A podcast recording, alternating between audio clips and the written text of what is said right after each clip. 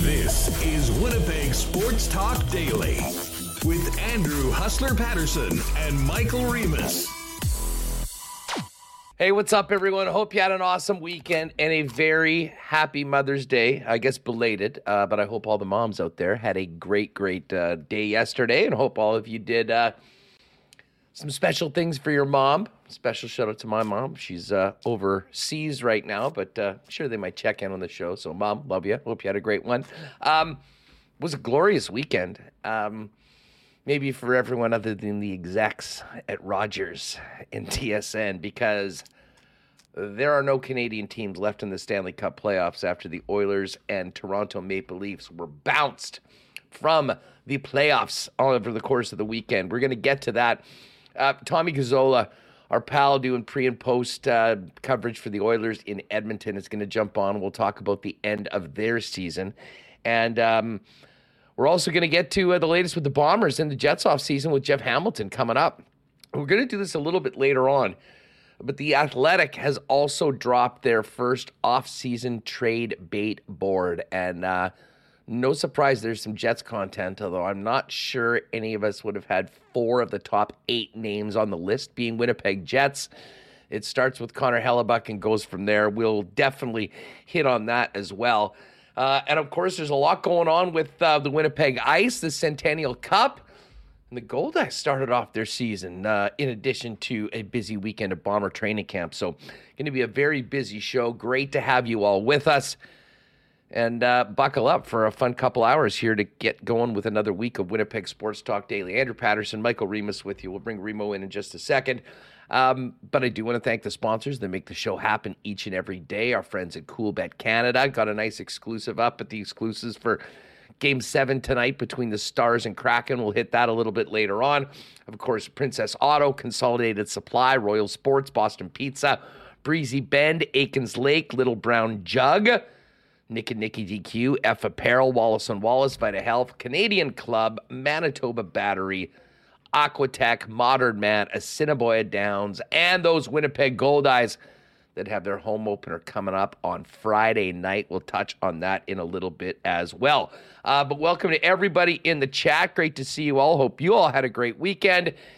If you haven't already, you're finding us a little later on, make sure you hit that red subscribe button and join us daily, one o'clock p.m. Central, Monday to Friday for the live broadcast. And you can also, on YouTube, of course, and you can find the audio podcast uh, up around three thirty in the afternoon, just in time for your ride home if you can't catch the show live, wherever you get your favorite podcast. Just search Winnipeg Sports Talk. Let's get Remus in here. Remo, how was your weekend? Was um, uh, how was your Mother's Day for both your mom and the mom of uh, of of your two little ones? Yeah, I, I got my mother-in-law as well, and it was nice. Spent time with all of them. I had a nice breakfast and nice dinner. Got my wife a gift. Uh, actually, she had been involved hinting- in the dinner. Before we talk about the gifts, were you involved in the dinner? Was this no, ordering? Did you go out? Oh, okay. We so just ordered, ordered and went. went you out. didn't. You didn't force your wife to make her own Mother's Day dinner, though. No, that's we good. got okay, invited out. Good. Invited out to my in-laws, so that was good. So it was great. Great Mother's Day, and uh, it was great weather too, which helped us though. And then oh. I ended it off with the great nine p.m. start. Wasn't that awesome? With one oh. game on the schedule, nine p.m. Come on. That uh, listen. We usually here on this program have a lot of time for the West Coast games. That was a joke. And I, I, I mean, listen, it just goes to show that regardless of the billions that Rogers Sportsnet paid to uh, the National Hockey League, uh, they are beholden to their U S television partners in E S P N. And Spectre had an interesting uh, article on that, because uh, everyone was wondering, like, why in the world is this game starting so late on a Sunday with nothing else going on? And the only N B A playoff action was a two thirty game between the Celtics and Sixers in Game seven of their playoff series. Uh, well, it was an E S P N game. E S P N has a much bigger money deal with Major League Baseball for Sunday Night Baseball. What was it? The Phillies and the Red Sox, I think. Uh, the Cardinals, Cardinals and the Red Cardinals. Sox. Cardinals, who were terrible this year, by the way, uh, playing. so it couldn't be on E S P N. And I don't know whether this is true. I mean, I'll take it for at face value because Mark Spector wrote about it in Sportsnet. But they couldn't move the game to E S P N because there was a previous commitment to cornhole. No. What? The American Cornhole Association had an event that was beginning at, I believe, nine o'clock or nine o'clock Eastern, eight o'clock Central on E S P N two. So uh, they had no choice. And to make matters worse, if you can believe this, Remo, the game went a little late. The baseball game went. Now, we didn't have this issue here in Canada watching it on uh, the Canadian channels. But they joined the game late. They had to wait out the ninth inning of the game and joined it and missed the first three goals that happened in the first three minutes of the game yesterday. Yeah, that's um, that's really sad. And, you know, you, you thought, you know, the N H L was getting a you know great deal here going to E S P N, and I think they've gotten a lot of exposure. But when you have Connor McDavid in an elimination game, the best player, and it has to be at nine p.m., you know, Central Time start, and that's eight p.m. local time there.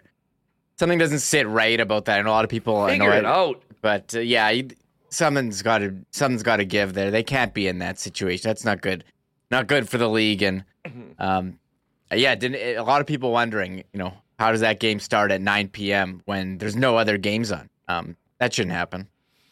No, uh, it, it shouldn't. Uh, I'm sure they'll uh, they'll talk about it a lot at the meetings, but at the end of the day, um, they worked hard to get E S P N on with them. They obviously made some concessions. E S P N didn't want to trade the game to T N T. Um, so there you have it. Uh, a nine p.m. game at the end of a weekend on Mother's Day where a lot of people have had busy days. Um, and unfortunately, that was it for the Edmonton Oilers. Well, I guess unfortunately or fortunately, depending on how you feel about it all. Um, You know, we'll get to the Leafs in a minute, and we'll probably talk a little bit more about that team tomorrow in the aftermath. I know uh, all their players are meeting with the media today on uh, the annual garbage day, uh, garbage bag day, clean out, locker clean out day. Uh, but here's the uh, here's the Not AutoCorp question of the day for all of you, for our friends over at Not at Waverly and McGillivray. Um, are you upset that both Canadian teams are out? Does it matter to you? This is often a conversation, Reem, that we hear every year. There's some people who go, well, oh, I'm cheering for the Canadian team.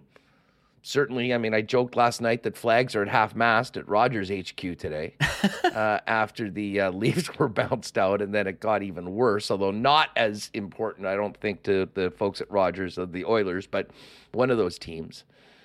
But there are some people that really like Canadian teams, and then there's others that, and I'll kind of put myself in this category, that, you know, have one team that we support.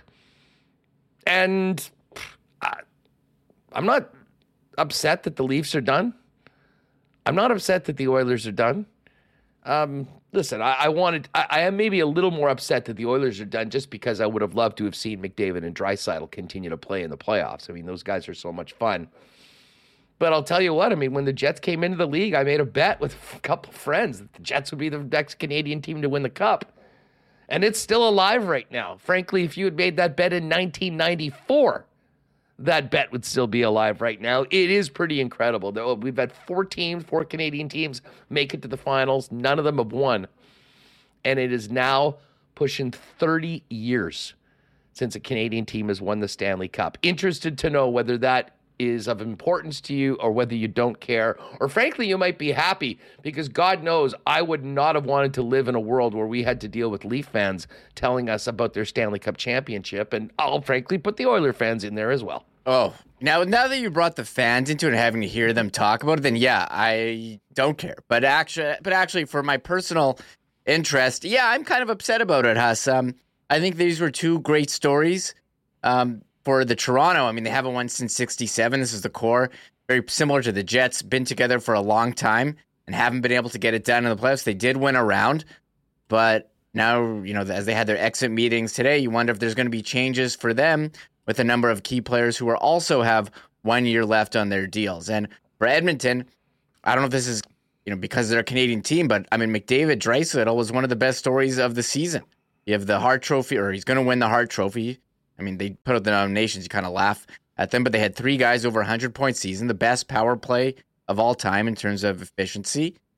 And you thought, okay, we want to see the great players do great things, and now we don't get to watch the McDavid Draisaitl show in the playoffs. Now, if they played for an American team, um, you know, would I be upset? I'm I'm not sure, but I think you fe- and you feel I think closer to those teams.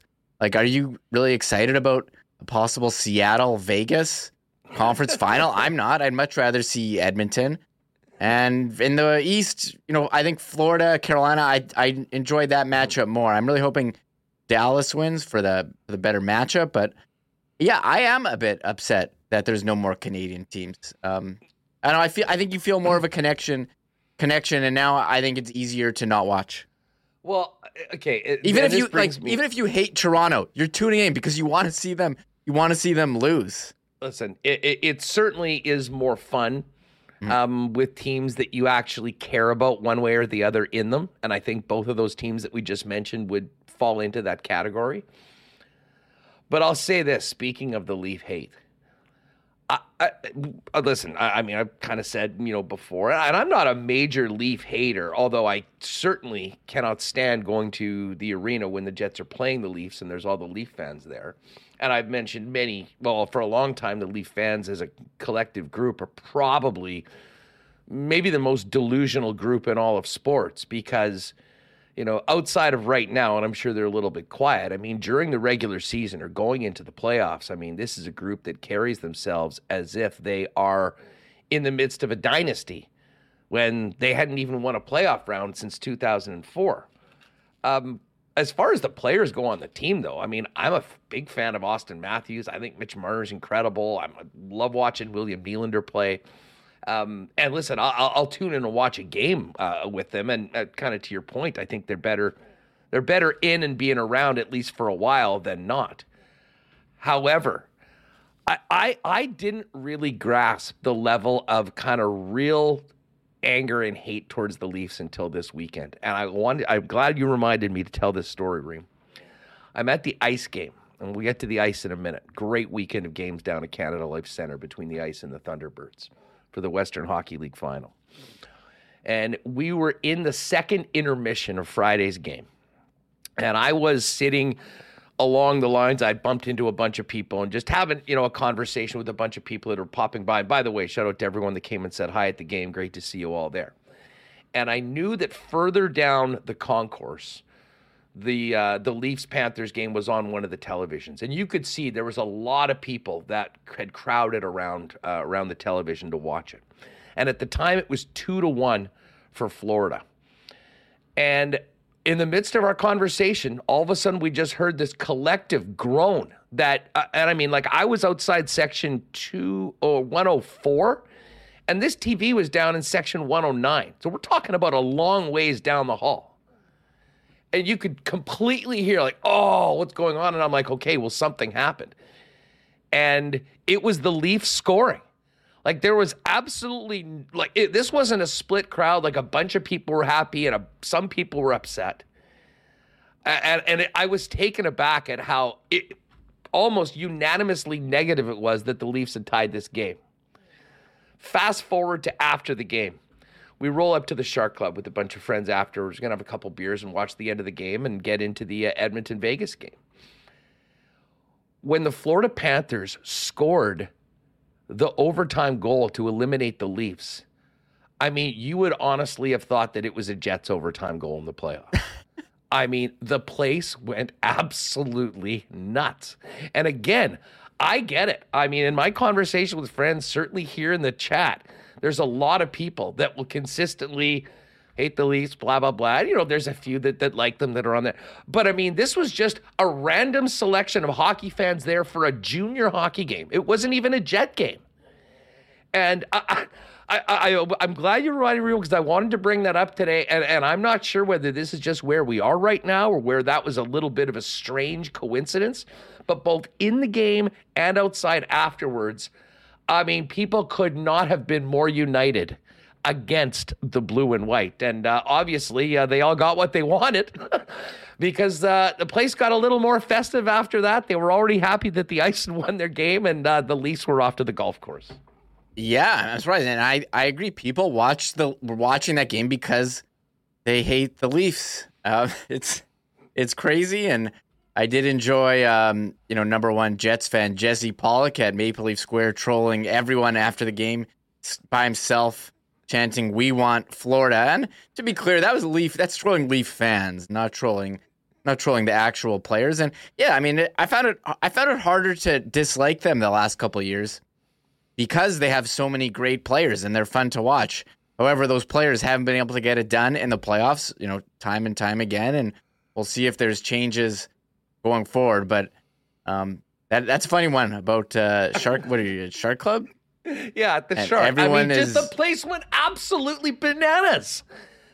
Yeah, and, and with with the level of joy that one would expect from like the home team winning the game. Maybe there's just a lot of Palmeiras fans there or something like that. I, I don't know, but it was uh, it was quite the scene. It was quite the scene. So um, we'll talk more about this as we get in. Tommy Gazzola is going to come in. We'll also break down the end of the uh, end of the Oilers uh, Oilers scene. I, I should mention the ice right off the bat, Remo, as we get into this, because it was a great hockey weekend. Um, Awesome turnout for uh, for both games. I mean, five to six thousand, I'd say, for both Friday and Saturday, and uh, a great, great start for the ice in the game against Seattle on Friday night. And I and I have to tell you, um, uh, for anyone that was at the game, uh, will have felt this. I mean, this the uh, as nervous a final ninety seconds I can remember. And and I did think it boded well. It boded well for uh, for Seattle going into uh, into Saturday night's game. This game was three nothing after the first per- after the second period. Seattle scored very early in the third to make it three one. Ice held their own. Did a very good job of you know keeping things uh, out of you know letting Daniel Hauser see the pucks.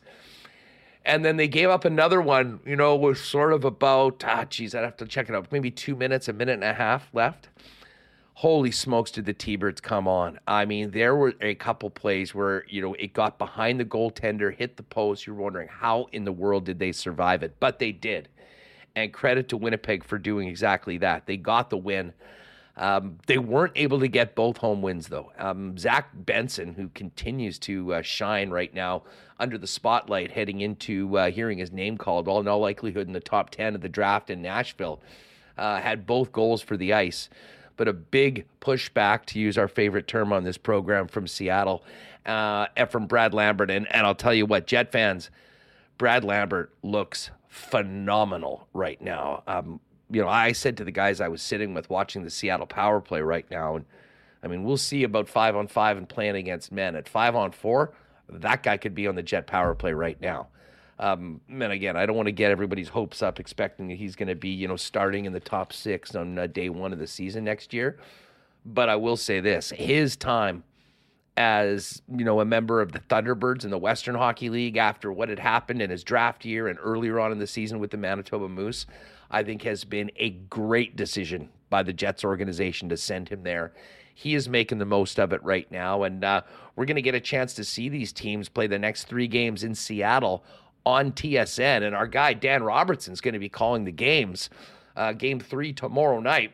So, um, you know, I think good things are happening for Brad Lambert. This is going to be a great series. I'd be stunned if it didn't come back to Winnipeg for game six and potentially game seven. Um, would have loved to have had the ice up two nothing, but one one still. Great start to the series, and uh, a lot of great hockey at the, at the arena at Canada Life Center. And fingers are crossed they can keep the ice in for a little more and uh, see these teams go at it again with the championship on the line when the series returns. Yeah, awesome to see. Great crowd. I think it was uh, at least five thousand at the games, uh, you know, each on the weekend. Canada Life Center. Uh, Brad Lambert. These were his numbers. Huss, uh, in the regular season, thirty-eight points in twenty-six games. And in the playoffs, just hitting another level here in terms of points per game, twenty-four points in fourteen games. And they did hit up that, what, joint airplane with the divider, you know, so they're not mingling. And right. and uh, the pra- back. I, ice are practicing. Front back or side to side. We still need to find out about how they did that. I think it's, I think front to front to back and maybe separate bathrooms, but Uh, Ice are practicing today at three. Uh, the game's tomorrow. Kind of cool on T S N, and uh, Dan Robertson uh, giving the call for that one. So Uh, we'll be tuning. There is a lot of hockey, as you said. N H L Canada also playing at the Worlds this morning against Slovakia. So, but uh, how about the ice as their quest continues? And I agree. I think this will go six, potentially seven. So you might have to clear your calendars next weekend or this weekend, I guess. Yeah, yeah. I, I think the games actually would be Monday and Tuesday for this schedule, uh, if I'm not mistaken. Sunday and, and Monday. Oh, Sunday and Monday? Okay, excellent. So, uh, well, hey, May-long weekend for people that are kicking around the uh, kicking around the city. There'll be uh, hopefully be some great hockey for uh, us to watch. And I'll tell you what, I don't think there was anyone that was at those games that didn't enjoy themselves and wouldn't be planning on coming back for a game six or game seven. So we could be seeing even bigger crowds, especially now with a little bit of lead time, um, and and and particularly if the teams split the first two games in Seattle. So you get to a two two situation where you know you're guaranteed the game on Sunday. Uh, although the fact that it is May-long weekend may take a little bit of a hit. And hey, just while we're talking about junior hockey, um, the Centennial Cup's been continu- continues on tonight.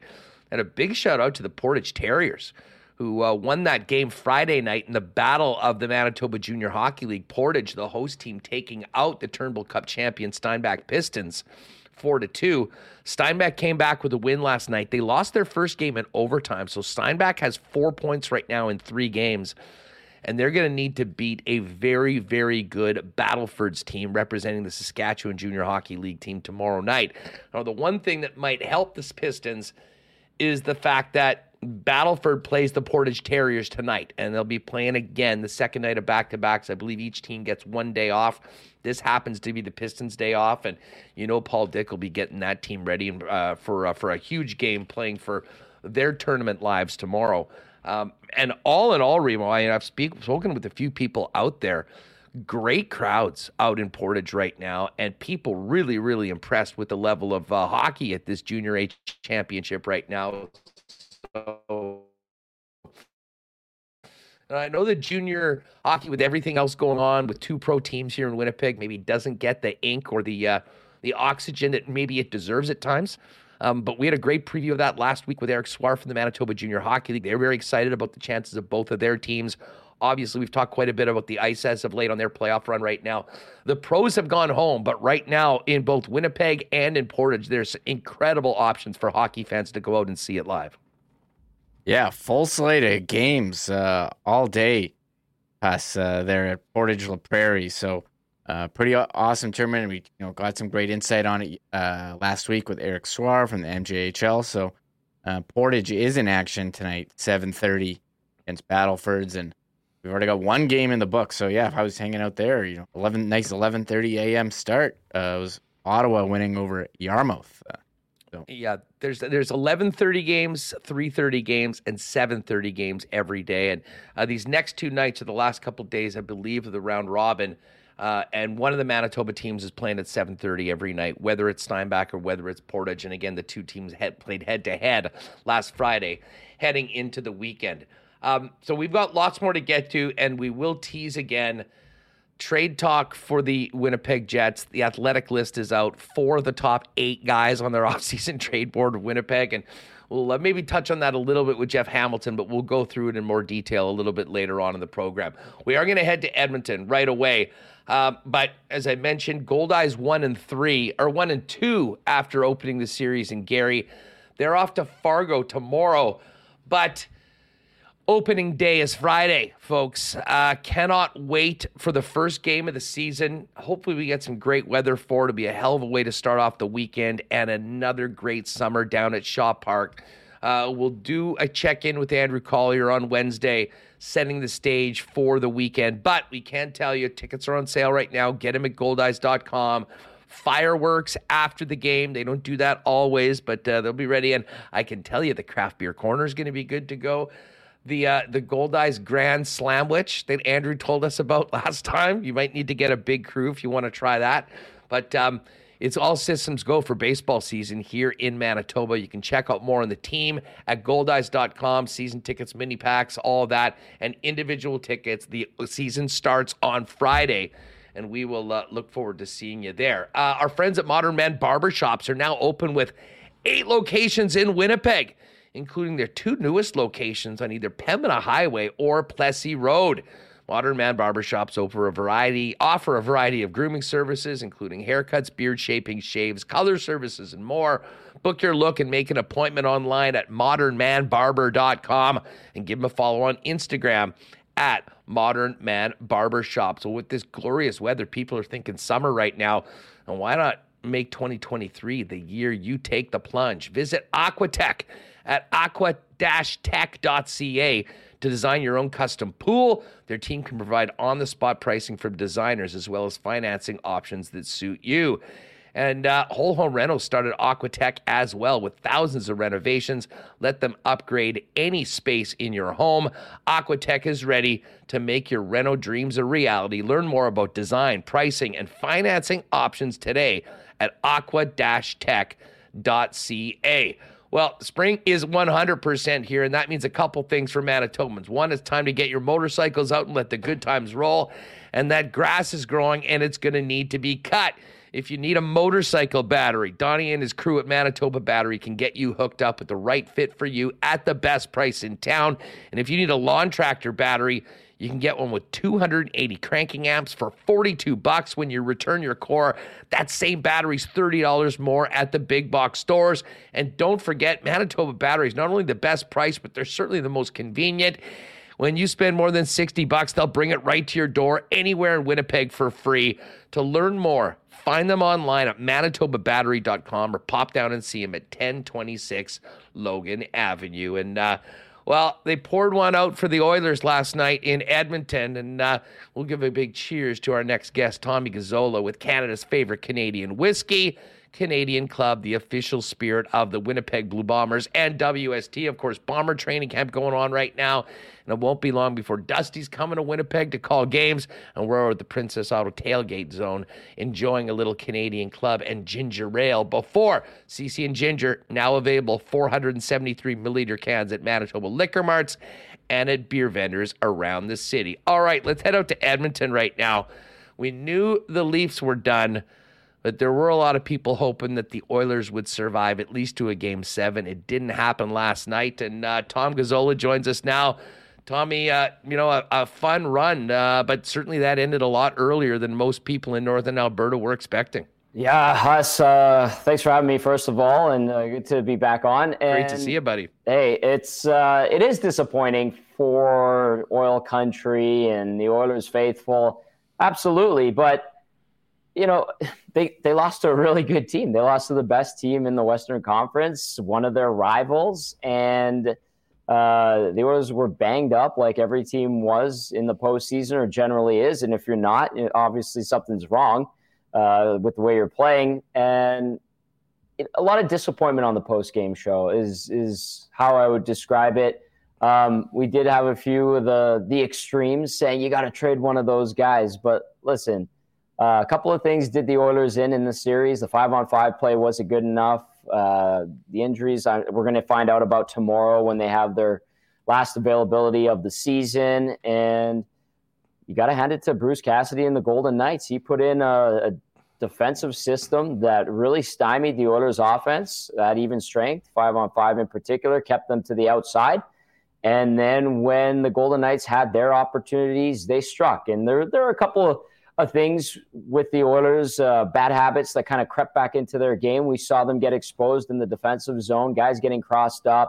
Uh, I think of the first Marchessault goal in the second period last night, Draisaitl and Nugent Hopkins not picking up Marchessault, recognizing too late that he had snuck down there, and uh, Barbashev made a great redirection, hoping that a guy like Marchessault would be in front, and sure enough, uh, that play connected. So there were some issues for the Oilers, uh, some discipline issues in Game Five, and then a little bit. Uh, uh, I think of Matthias Ekholm's penalty last night, where he didn't need to take that boarding penalty on on Zach Whitecloud. So the Oilers kind of did themselves in in some regard, and a lot of people debating about the goaltending. A lot of people wondering if Jay Woodcroft has been outcoached, maybe, but uh, it was it was a tight battle between really good teams, and uh, the Golden Knights prevailed. You know, when we do the autopsy of this series, Tommy, from the weekend, um, I mean, let's face it. I mean, the Oiler power play was historically good um, for the first four games. But it was a couple of those penalties you mentioned, particularly that careless high stick from Janmark that created yeah. the five on three that I thought started the undoing of the uh, of the Edmonton Oilers. And it's great to be prolific on your power play, but you got to be able to kill a few too. And they did not do a good enough job on the weekend of that, did they? Huss, not just on the weekend, but all season long. The penalty kill for the Oilers was bad uh, out of the gate. And it, it kind of hovered in the twenty-five, twenty-six range, and then put together a nice stretch in March and, and into April where, you know, I think it went seven games without allowing a goal on the P K. And then uh, L A was able to crack it. The Golden Knights were able to crack it. And uh, the Oilers have some flaws, and one of those things was the penalty kill. And, yeah, first of all, stay out of the box. Don't take stupid penalties. Uh, that was a careless high stick from Janmark. It was a bad call uh, right before that on Philip Broberg where it was Jack Eichel that was holding on to Philip Broberg's stick, and there was a ref right there watching it. He was, you know, five feet away. He didn't call it. And then you had Steve Kazari eighty feet away outside the blue line, Uh, giving the veteran Eichel the benefit of the doubt, saying that it was a hold. But that was the sequence that I think really did the Oilers in in Game five and, and kind of led to their demise in Game six as well because, you know, they had the gusto. They were going to have their best game. They're going to stay alive, backs against the wall, all of those cliches.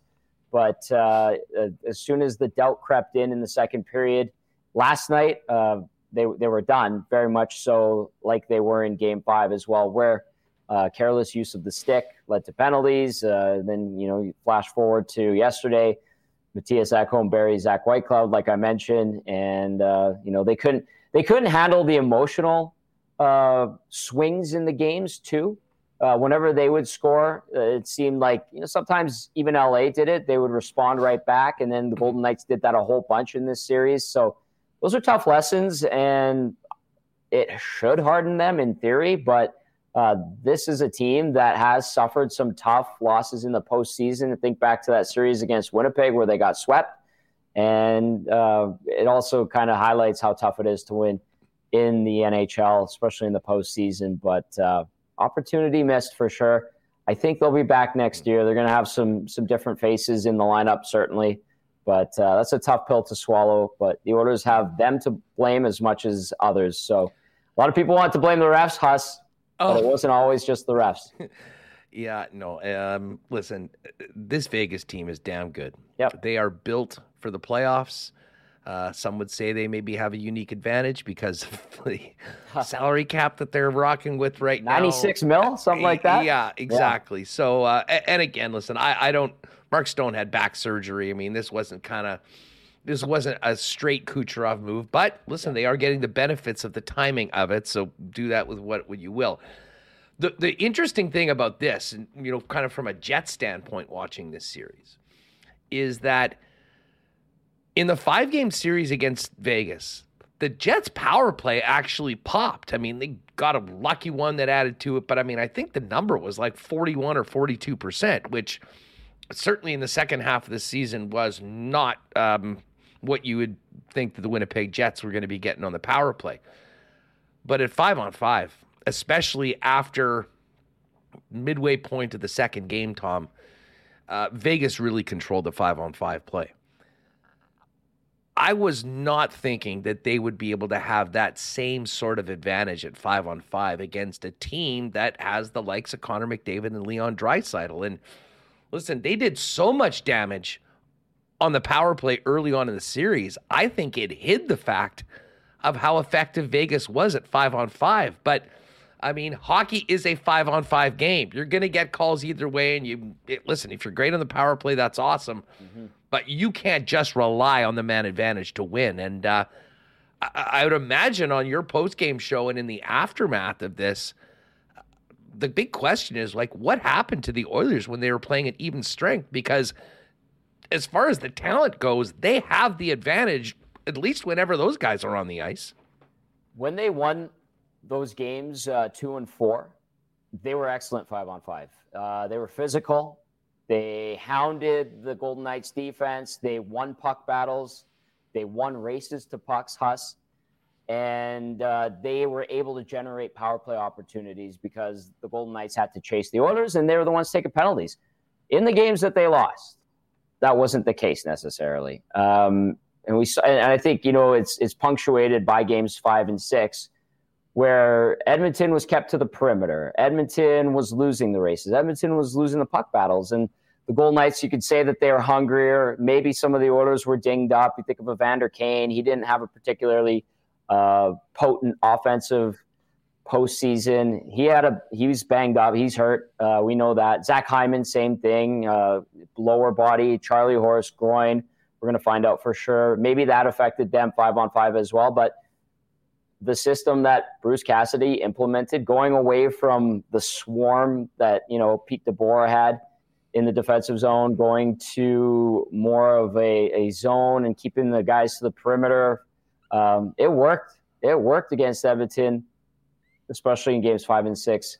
Um, and it also, it, it had the Oilers more stagnant as well. So the hunger, the system, Oilers injuries, Uh, those all factored into the five-on-five play. But Edmonton did have moments in, in games two and four where it took the play, created uh, the momentum, um, you know, set the pace of the game, and it was effective against the Golden Knights. The unfortunate thing for an Oilers' point of view is they didn't do that consistently, and, and Vegas was able to establish its game.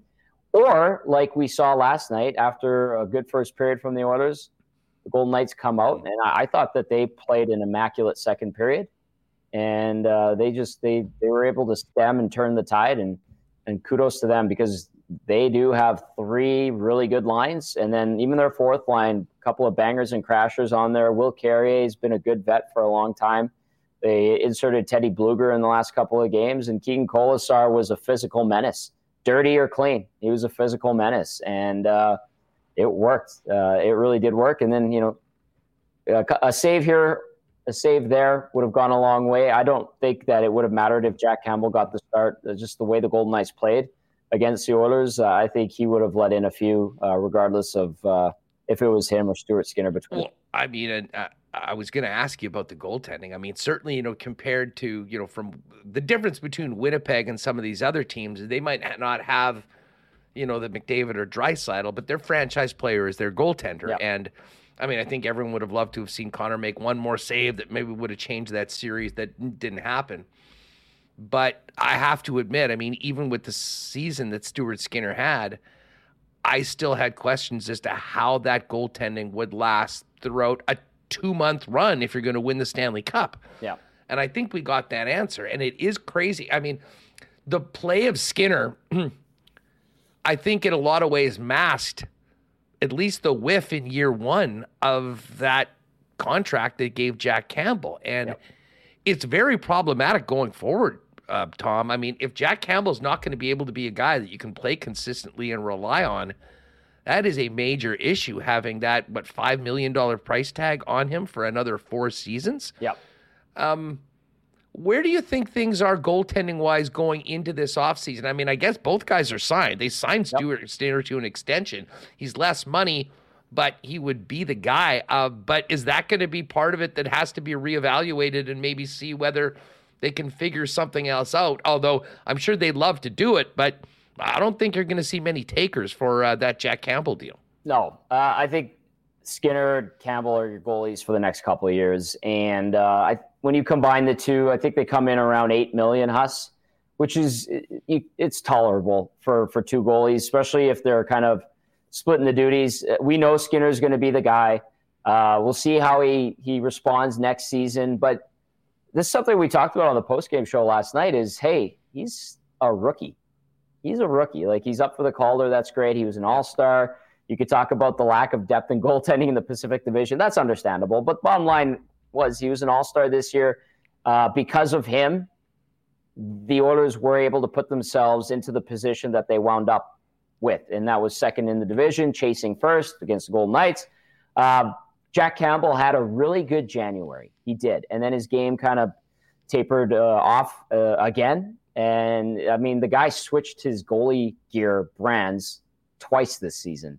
That's a, unheard of. Like, you're talking to any former goalie. Joaquin Gage is a is a resource we hear and use uh, here in Edmonton a lot, and we hear from a lot. And he's like, that's insane to switch from using Vaughn to Brian's midseason, rebuilding your entire game, uh, making Stuart Skinner play a full month basically while you figure it out is crazy. And then in the playoffs, he switched to Bauer pads. Like, Huss, I, I noticed it. I saw him last week, and I was like, Jack, uh, Bauer now? And he's like, yeah, I've used them before. They feel a little bit similar to my Vaughn pads that I use forever. And, uh, you know, we'll see how it goes. And I'm like, okay, it's the playoffs, whatever works. I know Stuart Skinner's getting the starts, but uh, that's crazy. Bottom line, though, uh, whatever pads he's using next year, he's got to be better. His averages were bad. His win-loss record was good, but he had a good team in front of him mostly.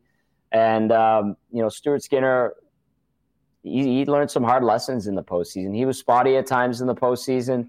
But having said that, Huss, uh, Stuart Skinner was hung out to dry a lot by the Oilers, not just the defense, but the forwards as well. And defending as a five-man unit was a mega issue for the Oilers for the first three months of the season. It got better, but uh, as the competition improved and, and got stiffer, especially in the playoffs, and tendencies were picked up and scouting reports came in from the Kings and the Golden Knights on on how you can crack the Oilers defensively, you know, those those bad habits, uh, those issues popped up again. And regardless if it was Skinner or Campbell between the pipes, uh, they were facing ten-bell chances. And, you know, as we wa- watch in the N H L, when you've got grade A scoring opportunities and you're as skilled as these guys in the National Hockey League, a lot of times you're going to score. Whether you're Connor Hellebuyck, Jack Campbell, or Stuart Skinner, uh, you can't give up those types of opportunities. I imagine there was quite a bit of discussion on the post-game show as to uh, where Ryan Nugent-Hopkins went in this series. I mean, yeah. Nuge had that incredible triple-digit point season.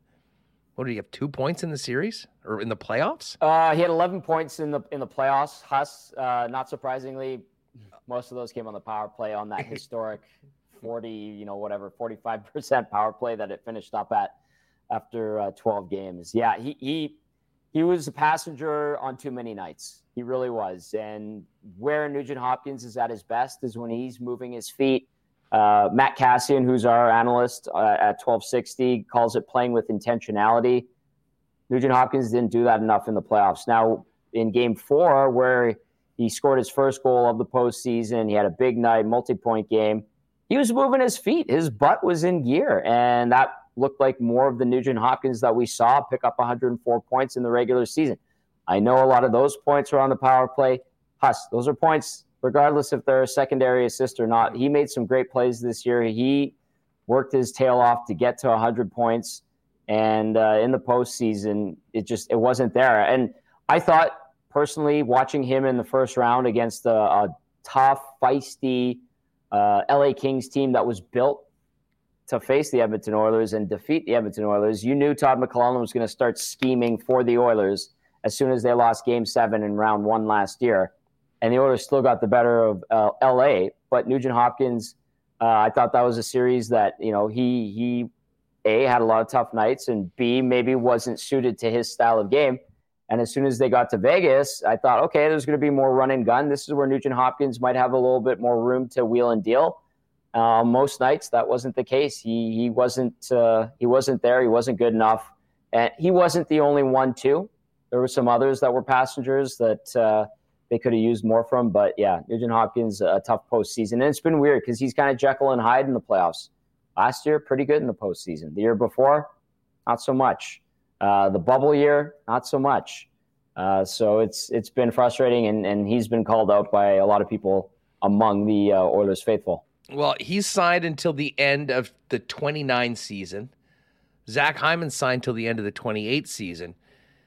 You wish we were talking about Connor McDavid and Leon Draisaitl being signed that long. Of course, they're not. McDavid has three more years on his twelve point five million dollars contract, and Draisaitl has two more on the incredible bargain that he's providing that team at eight and a half. Um, these guys will be back. I mean, obviously, I don't think there's any question. But, I mean, I just want to get your sense of the urgency for the organization to make something happen in the next two years while they have assurances and guarantees they have both of these players. Because to be honest, it to have two superstars like that, arguably the top two players in the league on the same team, is a luxury that, I mean, does not come around very often, to say the least. Yeah. Uh, well understood within the organization. They know that uh, uh, there's a fire lit under them uh, from ownership to get this done. The fan base certainly expects it. That's why this loss stings, because as soon as Colorado went down, as soon as Boston went down, people's eyes just lit up here. And I'm sure people in Vegas, same thing. Dallas, same thing. I mean, you saw a path to the Stanley Cup final, potentially hoisting the cup as well. Um, those guys will they'll sign here. They'll they'll re-sign. It'll be for more money, obviously. The cap should be up by then. Uh, whoever the G M at the time is, you know, there's already some rumblings about Steve Stais, who was brought in as a special advisor in the offseason, and he's kind of pegged as the next guy. That'll be his issue, obviously, or whoever does take over for Ken Holland, who's got one year left on his contract. But you have Nugent Hopkins in his prime. You have Hyman in his prime. You have Kane in his prime. Uh, you've got Matthias Ekholm for a couple more years. You've got Darnell Nurse in his prime. Uh, you've got Cody Ceci in his prime. You've got uh, a burgeoning goalie uh, in Stuart Skinner that you hope takes the next step to, to put himself into the upper echelon. So the next couple of years are absolutely crucial. Uh, there is another wave of prospects coming up. We're going to see Dylan Holloway be a full-timer next year. We're going to see maybe a Raphael Lavoie get a look. Uh, they have a, a really skilled right winger in Xavier Bourgault, who just played his first A H L season. So yeah, the time is now. Everybody recognizes it, and uh, like the Colorados of the world, like uh, Pittsburgh was years ago, like Chicago was a few years ago, uh, they recognize and understand that they got to get something done. But it, it can't happen every year. It's that's how good this league is. Uh, but they better be back. They better be back with a vengeance next season. I think they will be, knowing the guys and, and talking to them and getting their um, their grasp of the situation. But, uh, yeah, it's an opportunity missed, unfortunately, and it also highlights how tough it is to win in this league, no matter what. Well, and I'll say this. While, uh, you know, it'll, it'll, I mean, listen, there's going to be an interesting offseason in Edmonton. The one here in Winnipeg might be the most explosive and fascinating in the entire league. And then, of course, the other Canadian team that got bounced on the weekend, the Toronto Maple Leafs. Mm-hmm. I mean, this story with Matthews, and again, I haven't heard what Matthews had to say today. He's going to be speaking a little later on, but I mean, it's kind of come out that he's got a full no move on his contract beginning on the first of July. So you're going to be figuring out whether it's Kyle Dubas making these decisions and then figuring out whether they're going to be able to keep that player long term, because if not, the minute you get to July first, he can just play it out, head straight to free agency, and uh, call his own shot. And yeah. uh, that's going to take – there was already a lot of angst in Toronto to begin with around that really? team that has basically been hanging around for a number of decades. But holy smokes, if that goes into – Matthews playing out his contract next year, you could only imagine what the talking heads will have for that. Yeah.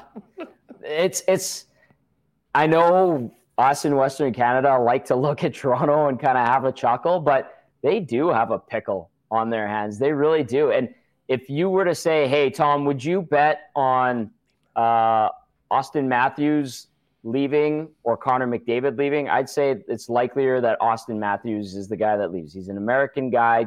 Toronto's a tough market. Um, you know, I know that people joked about Connor McDavid wanting to bolt for Toronto.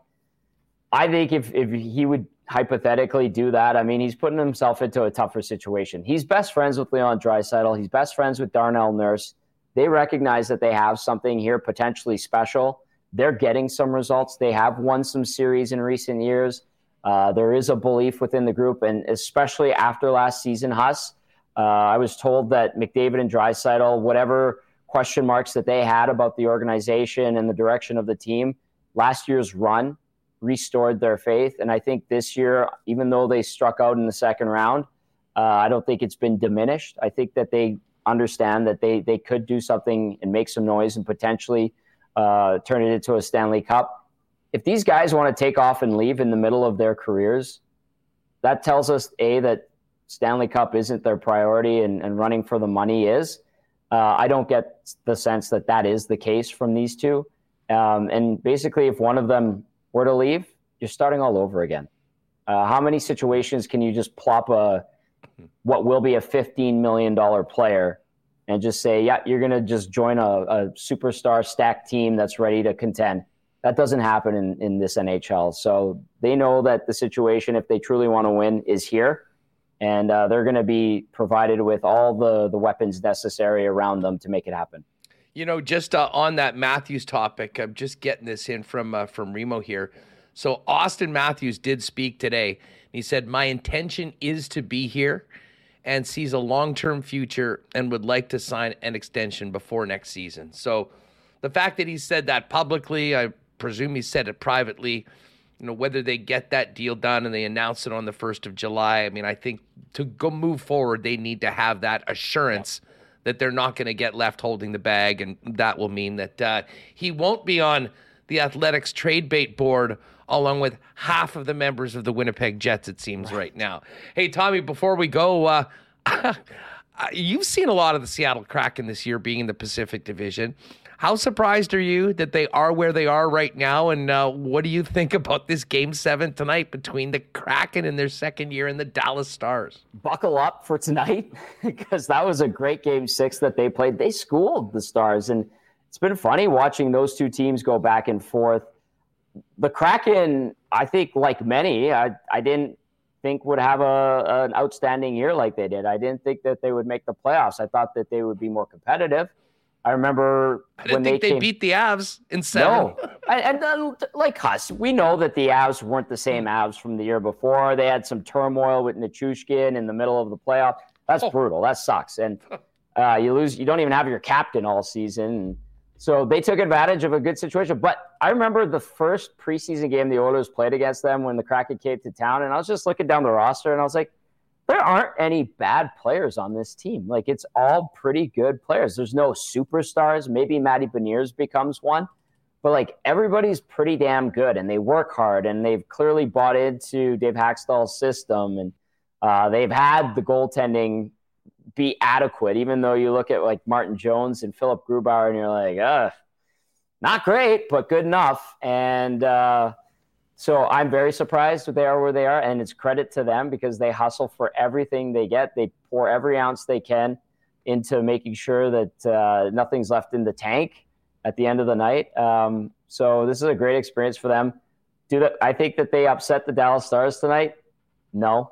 But uh, hell of a run, and it's been fun to watch them, and good on them. Will they be back next year?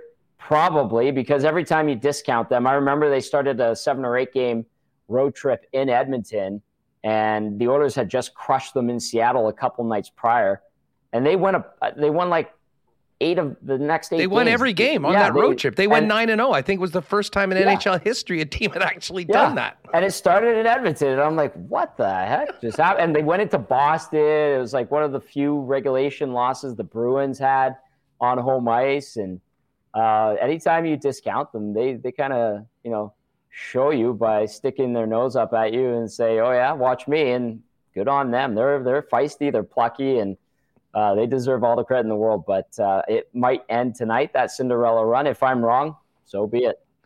Tommy, great having you on the program, pal, and great job. I always enjoyed tuning in after the games to see what was happening in Edmonton with uh, the callers and uh, yes. everything else. Um, enjoy a few days off after a real busy playoff run, and uh, hopefully maybe you'll have a little bit more time to jump on with us this summer. Uh, we'll definitely to. be hitting you up. Hey. C F L right around the corner, baby. I'm looking forward to covering uh, the Elks in the league. And uh, anytime you want me, Hus, uh, always happy to hop on. Hey, just like, what will the celebration be like for that home win? um, it'll almost be like uh, like uh, like the Leafs winning the Cups in sixty-seven. It's been yeah, that long. Yeah, well, there's going to be riots in the street. I think it'll be one of those ones uh, where it's like, and everyone rejoiced, and they're like, yay. uh, but it'll be a relief. I mean, October twelfth, twenty nineteen, way too long ago for a home win for the green and gold. Hey, buddy, have a great one. Say hi to Dusty. We'll uh, catch up soon. And uh, I imagine for folks that do want a little bit more on the Oilers finishing up the season, I'm sure you guys will have a few season enders for the Oil stream over the course of this week as well. We will, Huss. We, uh, we always do. So uh, looking forward to wrapping up this season and then getting going with football. Take it easy, pal. Enjoy the P G A as well this week. We got a major to talk about in a couple of days. Good stuff. There's Tom Gazzola, um, great friend of the program. He does the oil stream with uh, my pal Dustin Nielsen. You can find that wherever you get podcasts. And uh, yeah, pre and post for Oilers and Elks over on T S N twelve sixty. We're going to bring it back local with Jeff Hamilton for the Winnipeg Free Press. Uh, but before we do that, hey, if you're looking for great prices on natural and organic supplements, beauty products, and groceries, pop by one of seven Vita Health Fresh Market stores or online at my vita dot c a. When you order online, you can now choose same-day local delivery. Just place your order at MyVita before eleven a.m. and you'll get your order that day. Orders placed after eleven a.m. will be delivered the next day. And, of course, when you shop at Vita Health, you're supporting a great local company, family-owned and operated since nineteen thirty-six, and carrying Winnipeg's largest assortment of local products, too. With barbecue season here, get on the uh, delicious Vita Market grass-fed bison and beef steaks. And uh, if you need a little help digesting things, check out the Health First Prime Zyme Digestive Enzymes available right now at Vita Health Fresh Market, seven Winnipeg locations, and online at my vita dot c a. How'd the uh, fence and the garage weather the winter, folks? Uh, well, if you got some issues in those departments, talk to our friends at Wallace and Wallace, Winnipeg's fencing and overhead door specialist, serving residential and commercial customers since nineteen forty-six. We've got all sorts of fences. Vinyl, ornamental, welded wire, chain link, or wood. And if it's time to replace your garage door, Wallace and Wallace has Winnipeg's largest selection of overhead garage doors. Easiest way to get at them is to give them a buzz at two oh four, four five two, two seven zero zero. They can make an arrangement to come out and give you a free estimate. You can also visit them online at wallace fences dot com or wallace doors dot com, or pop down to their showroom on Lawson Road off of Kenniston. Uh, and with the change of the seasons, folks, how's the closet looking? Guys, if you need to up your menswear game heading into spring and summer, do it over at F Apparel at one ninety Smith Street downtown. Custom suits beginning at four hundred bucks, along with chinos, golf pants, custom shirts, both tucked and untucked styles, and an incredible selection of menswear accessories. Got a fifteen percent discount for wedding parties, and, of course, a free custom shirt and tie for any twenty twenty-three high school grads purchasing a new suit. one ninety Smith Street downtown is where you can find F Apparel. Find out more or make an appointment online at F, that's E P H apparel dot com. And I know one place that was very busy this weekend, and it was any of the four Nick and Nicky D Qs because the weather was gorgeous. They were getting up to, what, twenty-nine today apparently? Great time to pop down, check out those new summer blizzard favors, uh, flavors. Maybe pick up a few dilly bars or buster bars for the freezer. And, uh, of course, if you're hungry, check out those stack burgers as well. Four locations, D Q Northgate, Polo Park, Saint Anne's, and D Q Niverville. Hit them up online at D Q Manitoba if you need a uh, cake, ice cream cake or blizzard cake for an upcoming party or event. All right, let's... Uh, Welcome in the Hammer, back on the Bomber beat and back at training camp. Uh, Jeff, what's going on, buddy? How are you? Not too bad, Huss. Uh, feeling okay. Football season. Summer came early. We just decided to skip spring. Got a bit of crappy weeks there, and now we're we're feel like we're cruising into summer, so how can I complain? No doubt about that. I mean, what a...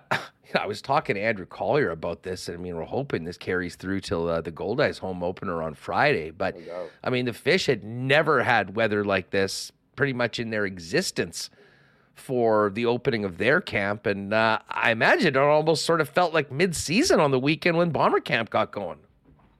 Yeah, absolutely. I mean, it was it was piping hot. I mean, I, I feel like the Goldies are just going to get the bad luck of May-long weekend, as we always get poured on May-long weekend. But hopefully Mother Nature has different plans. But yeah, it was certainly nice to see.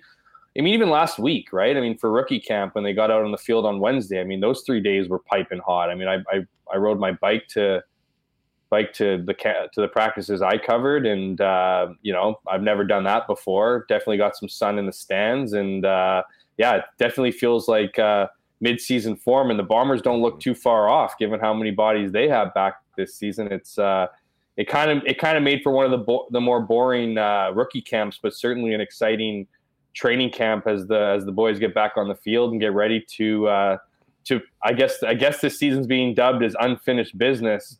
Um, that seems to be the uh, that seems to be the biggest takeaway, obviously, after last uh, after last season's disappointing loss to Toronto in the Grey Cup. But uh, certainly a lot of familiar faces, and no reason to think that this team shouldn't be, you know, on the precipice of another uh, of another great year.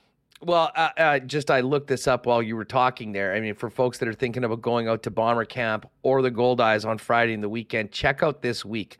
Sunny and twenty-nine today, sunny twenty-six tomorrow, twenty-nine and sunny with a bit of cloud on Wednesday, a little cooler Thursday, Friday, but twenty-two and twenty-one and sunny. And then the weekend, May-long weekend, the cursed weekend, twenty-eight and sunny on Saturday and Let's thirty go. And sunny on Sunday. So, Let's uh, go. Smiling. Hey, you know How what? Can you not smile towards After that? After that winter and the early part of what was supposed to be spring, We've definitely uh, we've definitely earned it. So uh, a great opportunity to get out and see the boys of summer back, whether you're a football or baseball fan or both. Um, Start inviting it, some Jets prospects down to the city, get making them fall in love in, into the city. This is you like what it's like in May. Is, Come check it out in July and August. Then get them out of here before the by the end exactly. of the May-long weekend. Ship Bring them out your of agent. Here. Bring your agent. Um, As far as camp goes, uh, you know, obviously they had the rookie camp and, uh, you know, a number of players kind of came in. Some made it through. Obviously, Michael O'Shea Junior was not part of the team that uh, was at the main camp. Yeah. Um, but, I mean, when things got going, uh, because of what you'd alluded to, I mean, how similar this team is personnel-wise, at least of the main players. Um, is, was it different at all this year, um, knowing how far ahead they probably are as a team than maybe they would have been in seasons past? Or Mike O'Shea has a plan. This is how we start the season. This is what we do on day one. This is what we do on day two. And uh, just following the script that he has for his team. I think it's much of the same script, but being, you know, working on the same script, right? Improving on the same script. As far as momentum goes, I mean, if you look at last year's camp, I mean, they were coming off back-to-back titles. I mean, yes, there was the twenty twenty season that was canceled, but they were still back-to-back championships. So, uh, and the fact that, you know, the fact that they they lost last year, so to go three in a row, I think, you know, the the mood was, I think, early on, right? I mean, how many of these guys were thinking about that loss leading up to this camp? Well, probably not a whole bunch of them, but Um, certainly were asked about it and talked and spoke about, you know, some of that lingering taste in their mouths. So, you know, maybe there's a little bit of added emphasis, a little bit of added importance to it. But as far as like game plan goes, it's been much of the same thing really since since Mike O'Shea has been on the scene, right? I mean, you, you take what you learn from year to year. You know, obviously he's been here now for, for years, um, start of his own, you know, three-year deal ultimately. And so Uh, another three-year deal. So, like for him, I mean, it's just, it's just, it's just fine-tuning some of the some of the things that you learn from previous years, as I keep saying, you know. And, and what I mean by that is injuries, right? How you deal with injuries, how you deal with with uh, load management for veteran players. Like, you know, you have Big Hill not taking as many reps on day one. Big Hill doesn't need to go balls to the wall on Sunday of opening camp, right? I mean, so I think you you, you try to do is you blend a little bit of the, because what you're trying to get out of training camp is healthy. I mean, that's really what it is, right? I mean, the last thing you need is is pushing guys too hard. I mean, obviously the guys that are going to be competing for spots, they're going to be going all out on, you know, every opportunity they have. You don't need some of your some of your veterans, a lot of whom are, you know, getting up there in age to to to to, to kind of go, you know, from zero to sixty on day one. We know with training camps, a lot of hamstring injuries occur.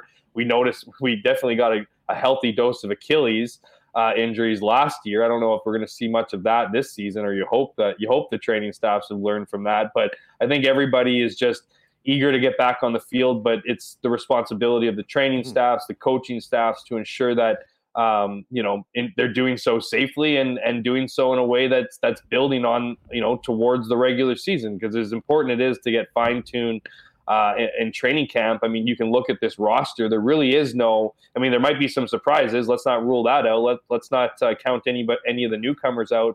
You know, we might have the new DeAndre Alford or the new Dietrich Nichols in the secondary. And, you know, so you don't want to, you know, just give the give the starting positions to incumbents, but there really isn't a lot of battles, right? And so I think that's what makes it a little bit easier on the Bombers, is that you're not really looking for for chemistry, whether that's in the secondary, whether that's among receivers, whether that's amongst the the O-line or D-line. You already have that built-in chemistry, so you you get to you, you literally hit the ground running. A lot of these guys are best friends too, so they've spent a lot of their offseason together, working out together, watching tape together. So, you know, it really is uh, you know, a prime position for Mike O'Shea and company for training camp, because you have not only a lot of guys returning, but you have a leadership core that you can rely on. You have pretty much everything you can ro- rely on so that you can execute your plan. And that's uh, that's obviously what we'll see here through the next three weeks.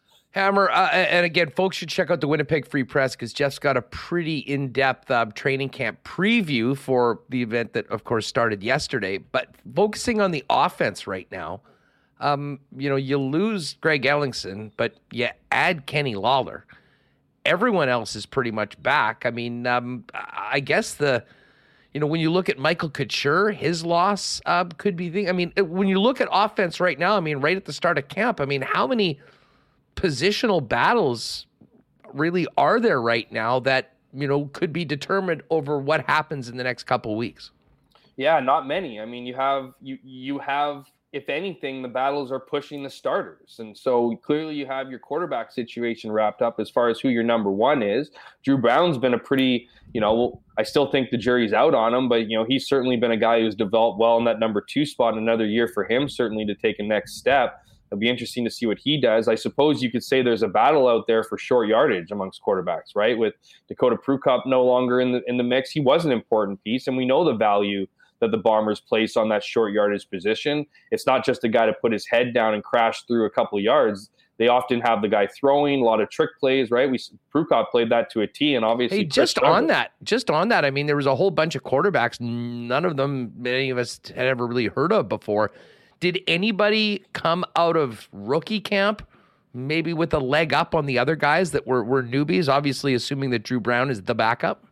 Not really. Like, I mean, but the rookie camp, I mean, a lot of that stuff, the short yardage stuff, that gets executed kind of against the big boys. So I don't think, you know, as much as I mentioned that battle, um, we really have no idea at this point. That wasn't, that certainly wasn't a focus. I don't think they were looking to identify. I mean, I'm sure they have identified guys based on size and whatnot, but over the three three days of rookie camp, I mean, even even over the last couple of days of training camp, or the one day of training camp on Sunday, uh, again, obviously today, but um, I, you know, I don't think there's any clear cut leader in that department. That that will all come to play. That will be executed in in um, you know in, in the preseason games when they get some quarterbacks in, and we'll see we'll see who can win that job. I I also don't think that Drew Brown is out of that job.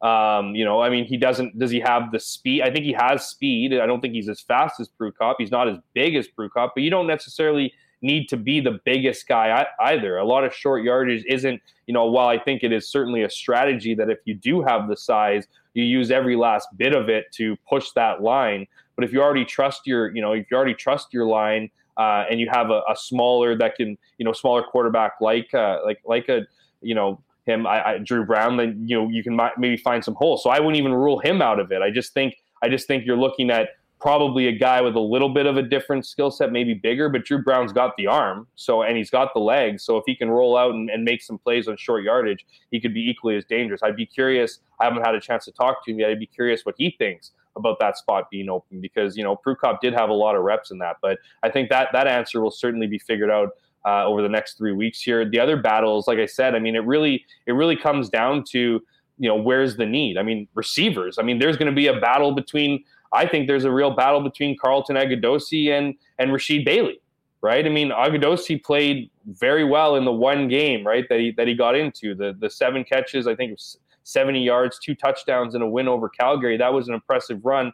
And got, and it's not just the one performance that have, have guys calling, you know, The, calling him the likes of, you know, athletic freak and and all these things. He's a big target, and he's a big piece that if you're if you're going to draw a lot of attention towards the Kenny Lawlers and the Dalton Schoens and the Nick Dembski, Dembski's a bit might, might be nice to have a Carlton Agudose there who can uh, you know, be another playmaker. You know, nothing against Rasheed Bailey. I just don't think, you know, obviously being American, that would be the that would be the battle for it. And and the other thing about Rasheed is with the new with the new rules in the C F L, you know, Mike O'Shea kind of dismissed it a little bit, but he qualifies as one of those guys who can play forty-nine percent of reps for Canadians because he's been with the Bombers as long as he has. So if they want to take out a Drew Wolodarski and put, you know, Rasheed Bailey in for half his snaps, that's a that's that's a possibility.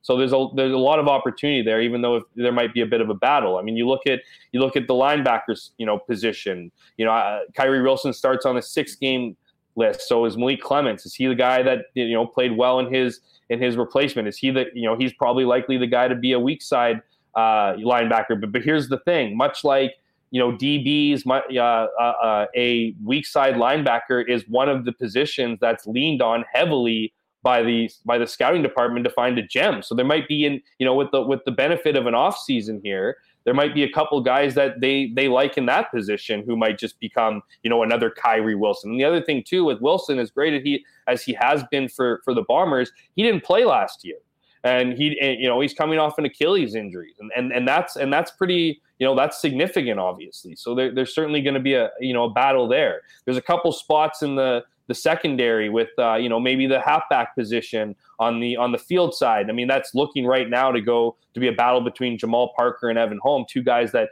both played well in relief last season. But again, what's to say there isn't another you know diamond in the rough that comes out of that camp, and he's you know some guy starts balling out, and and all of a sudden we yeah. again have another Dee Alford who's talking the N F L the next season. You know, so those are the kind of the two positions, if you will, that that are heavily leaned on to have a cheaper spot. So you're, you know, so obviously your scouting staff needs to be working hard in that position, but everywhere else, for the most part, you know, the, the, the D line, I mean, there might be some depth in behind Willie Jefferson and Jackson Jeffcoat to figure out. We know that Jack Jackson Jeffcoat has struggled to stay healthy for the last couple of years.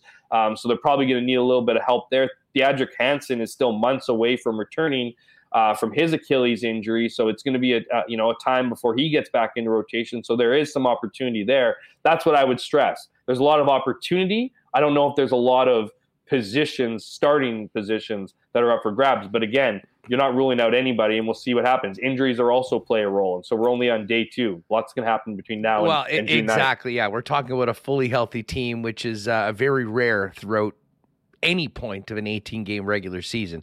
Totally. Um, Hammer, you mentioned the new rules, and I had actually hadn't thought about it as well, and uh, basically since until you just mentioned it.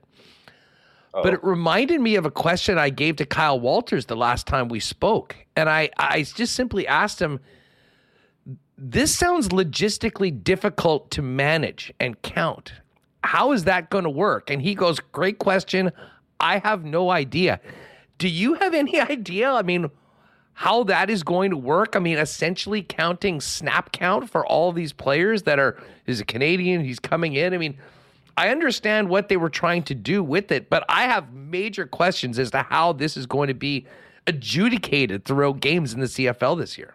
Yeah, so that's why I kind of went, uh-oh, because I figured you were heading down that avenue of getting me to explain. I Not to be a cop-out, but if the general manager of the Winnipeg Blue Bombers doesn't have a clue, then I feel like I'm in the same – I'm kind of the same department. I'm sure they have some people that are – first of all, it's about identifying who's eligible, right? There's only an X amount of players on each team that would be eligible. And I don't think it would be all that difficult to have a Rasheed Bailey, you know, for instance, you know, play, you know, as long as – maybe you count the Canadian snaps first, right? You you you count the snaps, the total snaps in a game, and then you count how many, you know, the Canadian played, and then you, you know, you can deduce from there how many an American played, right? Or Rasheed Bailey in this instance would have played. So I think it's it's definitely doable. I mean, dude, I still think it's one of the challenging things to figure out the ratio.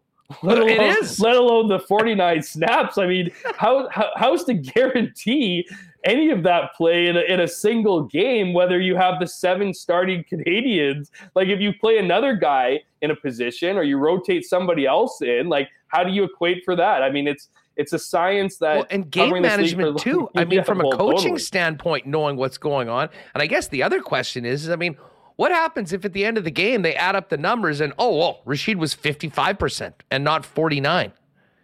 Like, well, is, then you have to determine if he played the reps alongside, you know, Drew Wolotarski. Again, we use him as an example. Yeah, I mean, again, it's not, you know, you can create as, as great rules as, you know, you can fight for great rules as possible. Last time I checked, the C B A wasn't even signed yet. So I don't know. So I think that's uh, that's one of the quirky things with the C F L. And, well, I don't have a great answer for you. I guess all I can do is trust that you know, somebody is out there counting bodies and reps and ensuring that whatever rule they put in place, it's being followed. Because like I said, even the Rouge is tough to follow at times. This is usually a bit of a throwaway question after one or two days of training camp. But uh, was the did anyone sort of stand out? I mean, even for guys that had been back before, you holy smokes, this guy came back. He's twenty-five pounds heavier. Or, uh, or is this is just this is the Winnipeg Blue Bombers? They're back. They look good, and uh, let's get on with it.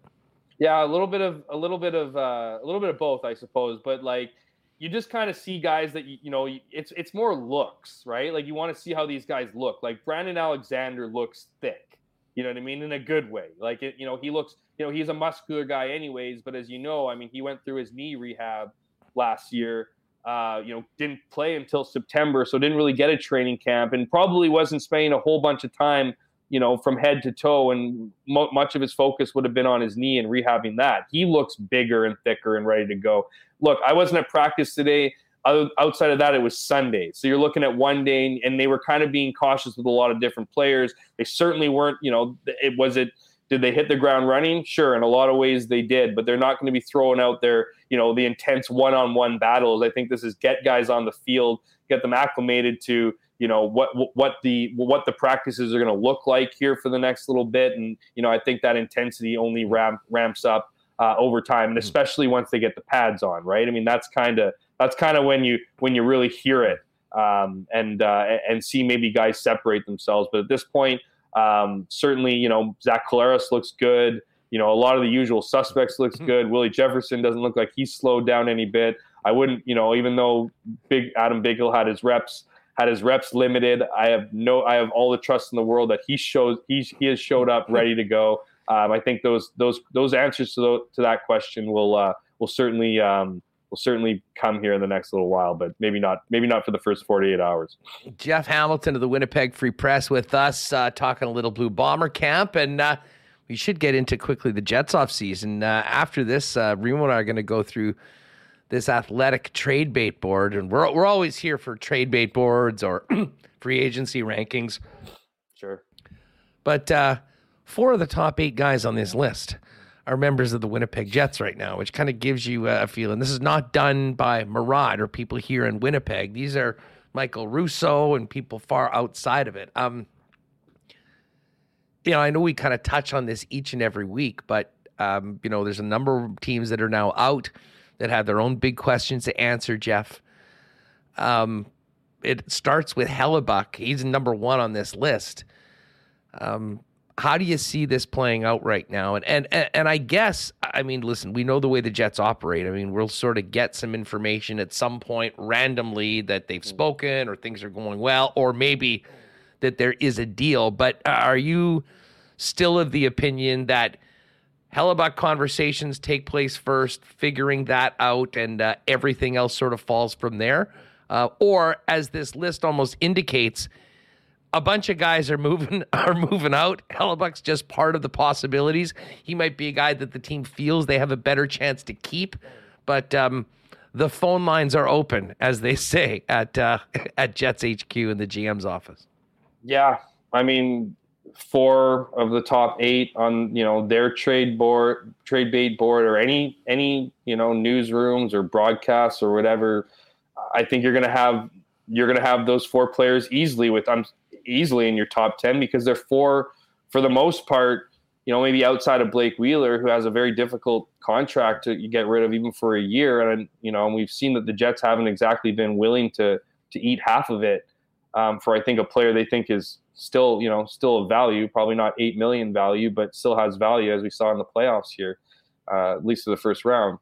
Um, but I'm not surprised at all to have those four guys on there. And I mean, at, at this, at this stage, I mean, we are getting dangerously closer to the draft next month. And, you know, while there's still certainly time, you know, I, I think what we talked about this last week, we talked about this the week before, it's about finding out what, what exactly each player wants. And I think when you looked and you heard from Connor Hellebuyck in his, you know, his, uh, his season end, his season end interview, that did not look like a guy who was probably coming back or signing a long-term extension. And um, maybe not coming back isn't the right term, but the fact is, if he doesn't come, if he doesn't sign an extension, he shouldn't be coming back next season. He should be, he should be traded. I would not be surprised if those conversations have started. I certainly would not be surprised if the conversations over Pierre-Luc Dubois, particularly with Montreal, have started. Um, perhaps other teams around the league, you know, teams are calling about Connor Hellebuyck. We, we, you know, you look at this playoffs. Um, You know, it was. You look at you look at teams like Boston. You look at teams uh, like New Jersey. You know, could they not use a guy like Connor Hellebuyck? Absolutely. And so, you know, when you look at their playoff runs and where they fell short, they're probably looking at a goaltender as being that one key ingredient to helping them out. Uh, you know, whether that gets done. I mean, I, if you're looking at timelines right now, I mean, it'd be crazy not to think the timeline isn't the trade deadline. I mean, that's when things get really interesting. Obviously, not just. You know, whether you're whether you're trying to collect draft picks for for this season or for, for future seasons, or whether you're trying to get players, I think the, the the Jets, if you're looking at, if you're led to believe what you know some of the reports from you know whether it be Dr- Darren Dreger or, or you know others that kind of you know obviously have close ties to the team and deliver messages through them. I mean, they're not really looking for a rebuild, but how long have we been saying this, that they don't really they don't really control the ship anymore? You know, it's their rebuild could very well be determined on. on, you know, whether any of those four players want to return. It looks like three of them probably aren't signing long. Oh, all of them aren't probably signing long-term extensions, but three of them are still very much in the, you know, different stages of their career, but still have plenty of years left to contribute where they want to sign their next long-term deal. Um, if that's not in Winnipeg, well, you're probably, you know, I, I think it would be derelict of duty to go into the season with any of them on expiring contracts. We know that doesn't, you know, that doesn't bode well for the teams, and that certainly doesn't bode well for value. Um, and I don't think you want to find yourself in a position where you go into the season and then you're making a decision by by the trade deadline. Well, if you're doing well at the trade deadline, you're not trading them. If you are, then there's questions. Question marks are, well, why didn't you why didn't you trade them earlier in the year? And so you look at you look at the three guys. I would say, you know, we've talked about this, Haas, that Connor Hellebuyck is the number one priority as far as figuring out a decision and potentially, a, you know, signing an extension if he's interested in doing that. I don't think that's the case. I think Pierre-Luc Dubois is a very, very close second, um, just because of, you know, I think the value you could probably get from him. And then you're trying to figure out what the deal is with Mark Scheifele and Blake Wheeler. We know that this team tried to trade Blake Wheeler last last offseason, didn't work out. Is it different this year after what, what you know, what team saw from Blake? It's not not really sure, but there is only one year left on the deal rather than two. Uh, and then Mark Scheifele. I mean, I you know I we've talked about this in the past. It seems very very hard to imagine a, a long term extension um, for him. But you know, at the same time, can you completely rule it out? I don't know exactly what Mark Scheifele is looking for in his new deal. Will obviously play a factor. Whether you know, obviously the culture of this team will play a factor. Um, and how Mark Scheifele affects that. But it's some, you know, I think we're, we're you know, if you were to ask me what what I think the future holds here, I think we're looking at probably getting a Pierre-Luc Dubois trade first, probably followed by a Hellebuyck trade, and then probably followed by a Mark Scheifele trade. And and that's that. And again, that's hmm. that that makes it not all that surprising to see, you know, those three names and, and Blake Wheeler's name on a list of on a list of top eight. I'm assuming Blake Wheeler's the fourth guy there. It's not like a Nino yeah, Niederreiter yeah, or anybody. Yeah, yeah, so. it's yeah, it's Wheeler, which it kind of surprised me that he'd be that high just because of the, totally. the value of the player and how difficult that contract is to move. But, um, but you know, back to those comments from a guy like Drager, you know, saying that hey, there there's not an appetite for a rebuild. I think the most important thing, and this gets, uh, listen, I think this gets confused um, by a lot of people when we're having this conversation, is what is the definition of a rebuild? Like, I think when it is used in that term, at least as it pertains to the Winnipeg Jets, I mean, are they looking to go scorched earth and basically get to the floor and be the worst team in the league? Absolutely not. And, and to be honest, I don't think it's really possible with the talent that they would still have on this club. Right. But, I mean, to me, if you're turning over those four players, that's absolutely a rebuild. I mean, unless you're basically just trading apples for apples and getting other guys with one year left on the contract, which to me is not even a remote possibility because that just doesn't work no. with this team right now. Um, and to me, there's two, like there's kind of two camps.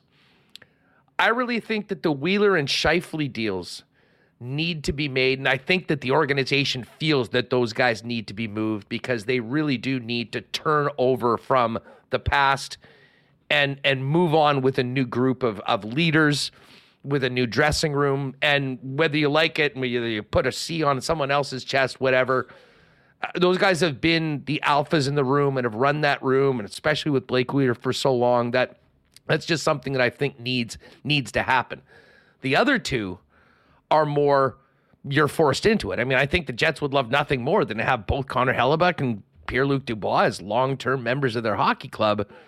But if that doesn't happen, then they sort of are forced to do it. Now, the reason I bring this up is that to me, there is sort of a deadline, and that deadline is, you know, the Wednesday of the draft in Nashville.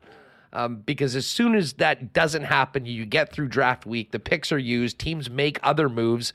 You go to a very light, very light free agent group this year, uh, which actually might play into the Jets' hands. I mean, as far as the timing to uh, timing to trade those players. But I mean, I could see, I could actually see Dubois coming back next year and being a Jet for the majority of the season and having him traded at the deadline. And I could even make an argument that the value of Pierre-Luc Dubois at the trade deadline might be as much, if not more, than it is right now. But again, do you want to be dealing with that all year? Probably not. And you certainly don't want to be dealing with that situation with those other two guys.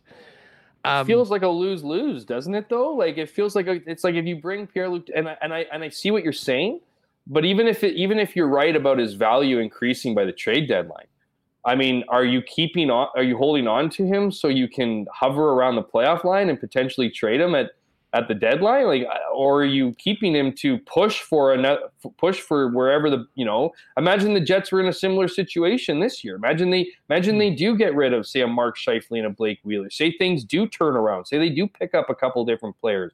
All of a sudden, you're you know you're maybe not first in the Central, but you're second or third, and you're in fight for the first. And you got to trading trade Pierre-Luc Dubois at the deadline, like, like it just it, it to me it's bananas. And I and I think you know what the thing, the biggest takeaway for me is, and I'm not trying to raid on the parade of, of you know maybe a mass exodus here, but like not one guy, not one of those guys even said how much they like playing here. Even suggested, oh, no, they didn't you know, take the fans an, an or anything ounce of like interest that. No. Of an extension, right? And and you you can do that. You can you know like you had you have Auston Matthews doing that, you know, in Toronto, talking about how he you know even if you don't like, not one guy was interested in saying that he w- was in you know wanting to be in Winnipeg, that he liked his time here, that he want you know could see himself here in the future. You can do that as a business strategy, right? I mean, you can do that as you can do that to tell the. To, to get curry favor from fans, right? You don't even have to be telling the truth, but the fact that nobody was even interested in whispering an interest of sticking around, that tells me Kevin Cheveldayoff is already knee-deep in this. There's already teams talking. There is no maybe this guy's on the roster for next year and all this, and whether you want to call it a rebuild or a retool, I don't know. Maybe – Maybe maybe a Nino Niederreiter is your example of the potential of being a retool, where you bring in a couple extra guys, and maybe maybe if things don't work out at the trade deadline, you're shipping him out. But I don't think in of, of the four guys we're talking about, how you can have any of those guys with the feeling that maybe you make it, maybe you don't, and then you then you're forced to make a move or risk losing the guy altogether, heaven forbid, if your team's actually doing well. Okay, so let's get back to this, you know, uh, whether we want to call it rebuild, retool. I mean, if you're trading your top two centers and your Vezina caliber goalie and the guy that's been the leader and the captain for the last ten years, to me, that would absolutely be rebuilding or retooling or whatever. It's massive and it's very, very significant. Um, considering this is the Winnipeg Jets, this is not just random N H L team with the challenges that Winnipeg have. Or has just in building a team in free agency with players that have Winnipeg on the no trade list. What if you're Kevin Cheveldayoff? You've come to grips. We're trading these guys. Jeff, what are you thinking about the ask? Like what what needs to be in a package coming back to Winnipeg for it to make sense to pull the trigger on players that will have quite a bit of interest around the league? Like, to me, when people say they're not looking to rebuild, what, you're just going to trade Pierre-Luc Dubois one for one for some other player that's going to come in with an extra two years on his deal? I mean, to me, and I don't think there's many people that would disagree with me listening to this or with us here on YouTube right now, to me, what the Winnipeg Jets need to do is identify younger players, finishing up E L Cs, under team control, and potentially include a pick or two where essentially you're getting a player that comes in, and it may, you have to acknowledge that it might be a short-term step back, but a player that you think has the potential to at least grow in the near future into a guy that can be in some of the roles that the players that you are trading. It gives you cost certainty. It gives you years under team control, which are more important here than they are everywhere else. I mean, to me, I don't see any other way of doing it. And, you know, to suggest that the Jets would, you know, be trading a Scheifele or, I mean, I know Ken was, we were talking about like an Elias Lindholm. Well, Elias Lindholm has one year left on his deal too. Like, I don't think, hey, he's a great player. But, I mean, unless he says beforehand that he's down with an extension and you get it done, which I highly doubt would happen, to me, there's only one way that this goes, and that is with younger players, prospects. You know, it might be some highly drafted players that just haven't popped yet at the N H L level, and we've talked about a few of those guys lately. But, I mean, that's the way it has to happen, right? Absolutely. And so, like, so to kind of – there's a couple different things. I mean, the one thing is – You you you know the difference between a retool and a rebuild, like a, to your definition, like a rebuild is actively doing things to tear down your your organization. You're selling off everybody. You're selling off players with with you know with contracts still left on you know on, on their deals. And so in that case, you would not only be getting rid of all four guys, you'd be looking for suitors for Kyle Connor. You'd be looking for suit. You know you might keep a Josh Morrissey, because he, you know, he might be good for the room, or to give, you know, to give kind of other players, just not to be a complete, you know, you know, disaster, if you will. But I think you're totally right. I think that's where, you know, that's where the scouting staff really needs to come into play here. That's where, you know, you, you're not looking, because the reality is you're not probably trading, you know, a Pierre-Luc Dubois or a Mark Scheifele, you know, or a Connor Hellebuyck for a par player. Right, you know, especially not a non-par player for you know who has term left on their on their deals, right? I mean, or it's going to be a lesser player for sure. It's definitely not going to be on par. You're not going to be, ha- you know, do you want to trade for a bunch of picks, right? Because that's not giving you anything right now. And so, to your point, Huss, you know, you what what the you know the the staff, the scouting staff, the various advisors advisors that they employ around the N H L. It's up to them to determine and find out guys who are twenty-three, twenty-four, twenty-five years old who may just, you know, maybe haven't maybe haven't done a whole bunch at this level, but they are projecting to be better. And so that your window isn't two, three years, four years, five years down the road. Maybe it's one or two to retool within these guys' contracts. And, you know, I look at it, you know, and obviously there's been a lot of attention paid to – you know, a lot of attention paid to the Montreal Canadiens and, and wanting, you know, wanting Pierre-Luc Dubois. And then the conversation automatically turning to, well, why would they give up anything of, you know, of value, um, you know, or high quality to get, you know, to get a Pierre-Luc Dubois who will be gone in a year, most likely, and all those things. So you start looking at players. So you start looking at some guys, prospects, you know, guys that are in the, in, in the, you know, Montreal system, and you look at guys like Justin Barron. Could Justin Barron be a piece that they could bring back? That's obviously, you know, Morgan Barron's younger brother. He's he's he's potentially a top four D-man. You know, you look at guys like Joshua Waugh.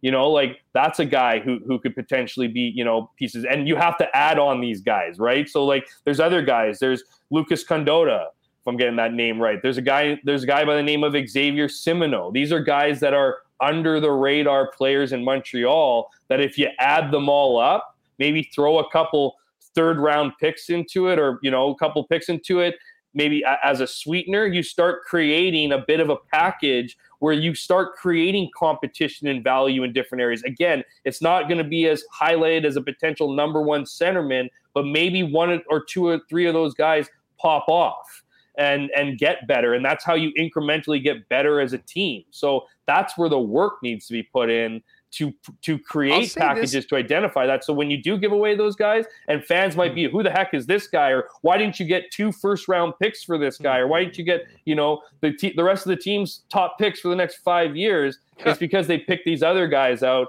that I think could be a big deal. And the other part too, and sorry, Hassan, you're about to ask something, but maybe even with that, you start looking at Montreal and switching first round picks, because all of a sudden fifth isn't as great as first or second. Right. And so maybe there's some movement there. Again, we'll, well see what the happens. The fifth round but, pick was on the table. I think they would do what it took to get that. Uh, I'm just sure. not sure that they'd but I mean, be willing to move off of the that. Jets, yeah, you know, as part of that package, because you want more than just the fifth round overall yeah. player. Well, I mean, they have the Florida the pick. This year. They have the Florida pick too, and I could see that coming along with the player. And I mean, from from people that I've talked to, the one guy that when things were being talked about last year that the Winnipeg Jets had their eyes set on is Caden Gooley. And Gooley was what picked in the first round two years ago or three no years way. ago. Gooley's played his first year. Well, it, it like they just they, he's he's off off he's the board. The, he's, he's the future of yeah, Montreal. Exactly. Yeah, yeah, and I think that's part of the reason why nothing got uh, nothing got. And they also wanted Nick Suzuki. Year. He's the captain of the Montreal Canadiens. Yeah. So they well, here's it, the thing. You know, here's the thing about you know if they. Because there is a risk to say, oh, we'll just let you go back and don't worry, he's going to come here. I mean. I do think that there would be a number of teams that'll be interested in Dubois right now to get him in there. And you know what? And one I, of those is going to be Montreal for sure. Well, oh, Montreal. Well, Montreal's Montreal not taking the pro- a, this idea that he'll be around in a year from now. They well, want exactly. Him. Like, they want can him. You imagine there's a team in their division, a big rival of theirs, the Boston Bruins, who potentially could be without Krejci and Bergeron, their top two centers, basically exactly what's happening here in Winnipeg. You don't think that if, if Dubois sets foot in Boston, likes the city, hell of a great team and an organization, and gets a nice off? I mean, it could backfire so spectacularly on Montreal if that sort of a scenario happened. I think it is incumbent on them to come to the table with a legitimate offer that makes the Winnipeg Jets feel like they're doing well for their club going forward and not being forced into taking something for fifty cents on the dollar. And to me, that is the job of Kevin Cheveldayoff right now, to A, try to engage other teams that feel that they might have the opportunity to keep Dubois around longer than he seems to be willing to stay here in Winnipeg. And if that is the case, then, you know, stick that to Montreal and say, you guys are going to need to up your offer if you really want to get this done. Because I will say this, if they're able to do it and not trade Kirby Dach to the to the Winnipeg Jets as part of it, and get Pierre-Luc Dubois, that Suzuki, Dubois, Dach center ice position looks pretty darn good going into next season. And here's the other thing, Jeff. there is, uh, there has to be a want inside Montreal to actually be a competitive team this year. I mean, they they've struggled through the last couple seasons, and, and maybe they were able to do it coming off that miracle run to the Cup final a couple years ago. But I don't believe there's an appetite to just continue. Like, this is not a Blackhawks situation right now. They picked number one overall last year. They're going to have a high pick this year. I mean, it's time to start waiting to get back to the playoffs and be a competitive team. And uh, you would hope that that, along with potential other suitors, might be able to get the value up to a level that Kevin Cheveldayoff feels, feels comfortable pulling the trigger on. Look, I, I I think if you were asked Pierre-Luc Dubois and he was to tell you the complete truth, he'd want nothing more than to create a legacy with the Montreal Canadiens. I mean, I've had conversations with him. He didn't say exactly that, but he did say that, you know, anyone who's French-Canadian um, wants to play for the Montreal Canadiens. It's just, that's the way it is. It's not, you know, like anyone else who might have, you know, it's like, you you know, you can liken it to European soccer or whatever. I mean, you you you You bleed that, you know, you bleed that team as a kid. And and again, I think he would want to see his name up there with all the other greats in, in Montreal Canadiens. But make no mistake, I think that I think Pierre-Luc Dubois would go to several other teams, you know, whether it be a Boston Bruins. He, I mean, could you not see him easily playing, sliding into a Boston Bruins lineup in the way he plays? I mean, he he screams Boston. I mean, I think he probably wants to go to a contender, but what's stopping them? And I know they're in a bit of money trouble. What's stopping the Philadelphia Flyers from going after a guy like Pierre-Luc Dubois? I mean, you, you know, I'll tell you what it is, John Tortorella. But other, you know, but other than other than the, you know, the obvious, I, I, I think it's, I think he's a guy who would go to a contender, right? I mean, he'd go to a team that there's a lot of teams, like you said, that would, would call on a guy like Pierre-Luc Dubois for his style in which he plays. Um, that being said, I think Montreal's very aware of that. I don't think Montreal's taking a stance of, you know, maybe we'll get him in a year from now. They like to build around, you know, I, I wouldn't be surprised, and this is kind of like maybe gets a little bit conspiracy theory here, but I wouldn't be surprised if Montreal was going after the likes of, you know, a Pierre-Luc Dubois, Alex Lafreniere from New York Rangers, a guy who apparently needs a coach, needs a coach who can help him, you know, develop. Is there a better coach to do that than a Marty Saint Louis? Probably not. And so I, I do, th- you know, but I also think that Montreal is in a, is in a pretty interesting situation. Um, and, and that situation is they got a lot of guys on L T I R that they need to shed that money. They don't have a ton of space to be, you know, signing guys long-term. So that's going to come to, you know, fruition here soon, right? If Carey Price still hasn't decided what his future is, he's certainly not going to retire, right? I heard one, one guy has told me that, you know, start, start thinking about, you know, a lot of it's been talking about, you know, some of his off-ice issues, you know, for why Carey Price isn't, you know, doing what he's doing and some of the substance abuse stuff like that away from, you know, the game or whatever, it's keeping him out. You're going to start hearing a lot about his knee soon, right? Because it's going to be focused on his knee for insurance reasons. And there's certain, there's certain, te- like with L T I R, uh, it helps. It helps in a lot of ways, but there's certain tiers of insurance that conflict with one another, and the premiums go up as you get deeper into those things. It's a very convoluted thing, but that's the situation with Montreal. So before they even go after a guy like Pierre-Luc Dubois and are interested in signing him long-term, they're going to have to take care of some contracts in-house. So that's going to be kind of your first little hint on whether Montreal is positioning themselves to make a significant move or not, is going to have to be taking care of that kind of business before they start going after a guy and then ultimately sign him to a long-term deal. But as far as Pierre-Luc Dubois goes, I mean, I, I really do think there's opportunities to, to go to other teams, and and the Jets aren't just going to get, you know, aren't just going to, you know, they've shown a resistance to not just give in to whatever you want. They're not just going to hand over Pierre-Luc Dubois to Montreal because he's interested in playing there. They're going to do what's ever best for the Winnipeg Jets, um, whether that's getting him on another team for one season or a team that maybe does a sign, you know, a trade or a sign and trade or whatever. The reality is, is you know, the biggest thing is is if whether or not Pierre-Luc Dubois wants to come, is, wants to be here. We don't really get that feeling.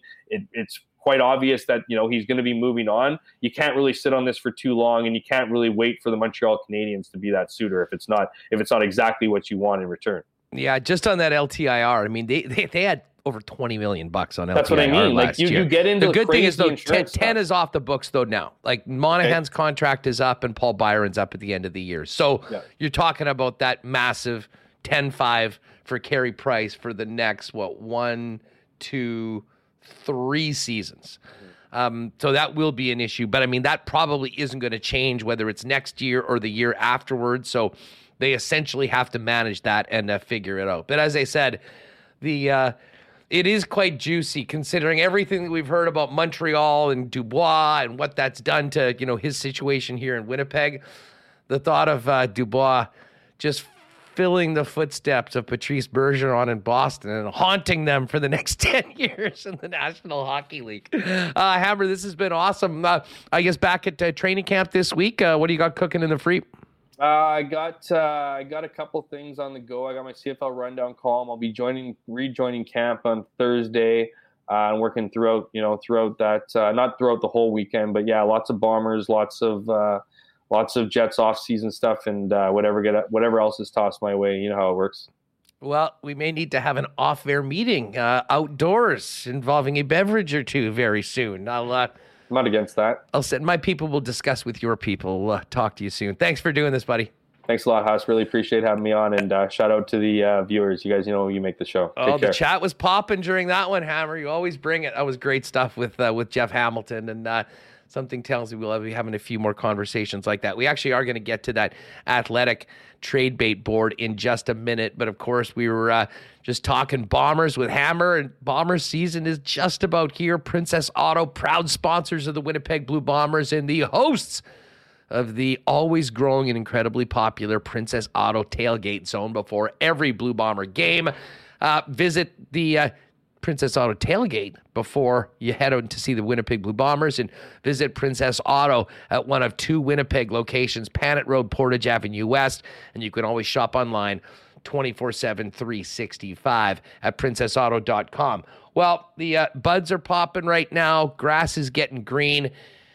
And if you have irrigation needs for your property, I got a guy for you. We got a guy. We got a team. It's the Consolidated Supply team and our pal Joe down at Consolidated Supply with irrigation systems, artificial turf for your property.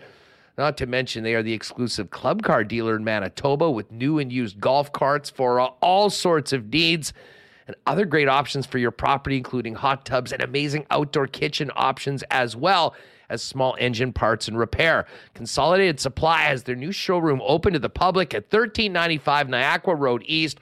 Pop down and see the fellas there and how they can help you on your projects, or find out more online at c t e dot c a. Well, banging tent sale at Royal Sports on the weekend, and uh, I have a feeling we'll be getting a few more of those. If you uh, didn't manage to get the incredible savings on thousands of pieces of merchandise and shoes at Royal on the weekend, make sure to pop by there very soon for another one. But as of right now, I mean, you'll have great deals and sales coming out of the tent sale every day at Royal Sports, as Manitoba's number one sports superstore with the biggest and best selection of licensed team gear around, and spring stock arriving daily with soccer, baseball, softball, tennis equipment, and a huge selection of bikes as well. Get ready to dominate spring and summer at Royal Sports. Get on down today at seven fifty Pembina Highway, and make sure you're following them on Instagram at Royal Sports Pembina for the latest merchandise drops and, of course, sale information like the big tent sale that happened this weekend. Uh, we got a game seven tonight, which we'll get to in a minute in the Cool Bet Lines. Best place to gather with friends and watch Game seven? You know it's always your local Boston Pizza. Enjoyed ice-cold schooners, world-famous B P wings, gourmet pizzas, and the latest from the B P Fanalytics feature menu. And, of course, if you're staying in for the game tonight, you can always order online at boston pizza dot com. Uh, don't forget A S Downs, A S D today, Monday. It's a week today. Assiniboia Downs opening race of the year. Darren Dunn's going to join us, I think, on Thursday to preview the season. And Kirk Contois, our pal Kirk, who dropped Mage as his winning horse tip for the uh, Kentucky Derby that came through at seventeen to one. Kirk's going to be back getting us ready for the Preakness on Friday as well. Uh, but make a plan. Live racing begins next Monday at Assiniboia Downs, and I can't wait to start picking head-to-head with Remus on next week's shows on Days of Live Racing. All right, let's get Remo back in here. And uh, Remo, that was, it was always fun to have Hammer on. He's one of our favorites. We did get a good taste of um, Bomber training camp, which I think kind of knew what to expect. Um, but that last conversation we had, once we start getting down to trade possibilities for members of the Winnipeg Jets, always guaranteed to get the chat going. Oh, yeah, and I even put out a poll there uh, just midway through. You brought up Dubois. I wrote to the chat, is he getting traded to the to Montreal? fifty-eight percent of the people who responded said no, and you're getting a lot of, well, just trade him to the best team. And if you're a team acquiring Dubois, I think you have to realize that you maybe won't sign there long-term, or you're going to have to put full-court press on to resign him. For Montreal, I don't know why they would give up significant assets Uh, for Dubois when they could reset, you know, could sign him next year. I guess they want first dibs on trying to that's sign a him. Big, but that's a big risk, man. I mean, I, I, like they're they're really. I mean, I keep on using this Boston example. Can you imagine if they said, "Ah, no, don't worry, we'll just do it next year," and then he goes to Boston and signs with them, and they got to be playing against him for an eight-year contract? I, one thing about Dubois too. I, I mean, I agree with you there. I also say I don't know how he fits in to their plan. Like, when are they going to start actually trying to win? Because they're currently in, in tank rebuild mode. Now, they have fifth overall this year, but I guess if you I have think it's him, this year. If you have him and Nick Suzuki, it would be it would be this year. So, well, and uh, Doc. I mean, like, like yeah. if we're talking about getting a piece or two in a first round pick and not getting Kirby Doc back, I mean, I'm sorry, but if you have Suzuki, Pierre-Luc Dubois, and Kirby Doc as your top three centers, Uh, that that should be a playoff team if you're not completely strapped at other positions. And I think you can make an argument that the Canadians are certainly ready to at least compete with those teams on the periphery. I mean, we saw turnover this year already with Pittsburgh and with Washington not making the playoffs. um, you know, as some of those teams go down, we've got big questions about the Islanders who are in the playoffs. I think Buffalo's going to be challenging next year for a spot. I think Detroit will be. Um, but I think there's an appetite to get back to winning or at least being competitive as opposed to the uh, tank show we saw this year for uh, for uh, Connor Bedard. Yeah, the one player that kept coming up in trade talks, it's fun to make, you know, it's fun to play fantasy hockey, Huss, and just come up with wild trades. But everyone in chat was saying, get, make sure you get Justin Barron thrown in, Morgan Barron's brother, and how great would that be? You know, we're seeing the Stahl brothers going to the conference final with Florida. Wouldn't it be nice to have the Barons here? I don't know. We did see their parents at a game. We could have more parents shots, too, next time the Jets are in the playoffs because we didn't see any Jets parents in the playoffs. Only saw Golden Knights parents. Yeah, no, no. Mark Stone, the uh, the, the Stone family, uh, a Winnipeg family, and maybe that's why they're doing it. They uh, they certainly had that shot of uh, the Stone family at we least did against see the, Winnipeg. Yeah. Did, did did did he get much uh, airtime in the uh, in the Edmonton series? Well, it wasn't in it wasn't in Winnipeg. It was in Edmonton. So I'm not I'm not sure. They definitely didn't show Stuart Skinner's parents because he's what from Edmonton. And playing for the Oilers in the playoffs. So I that, I feel bad actually saying that, but uh, that was a tough one. But no, I didn't see anyone's parents uh, yesterday. I think that maybe that's a first-round storyline, showing the parents. That I'm not definitely. a T V I'm not a T V executive, so I don't know. But I haven't I haven't seen any any parents. No. Maybe the Stahl, although I'm sure the Stahl parents will be shown if they're there.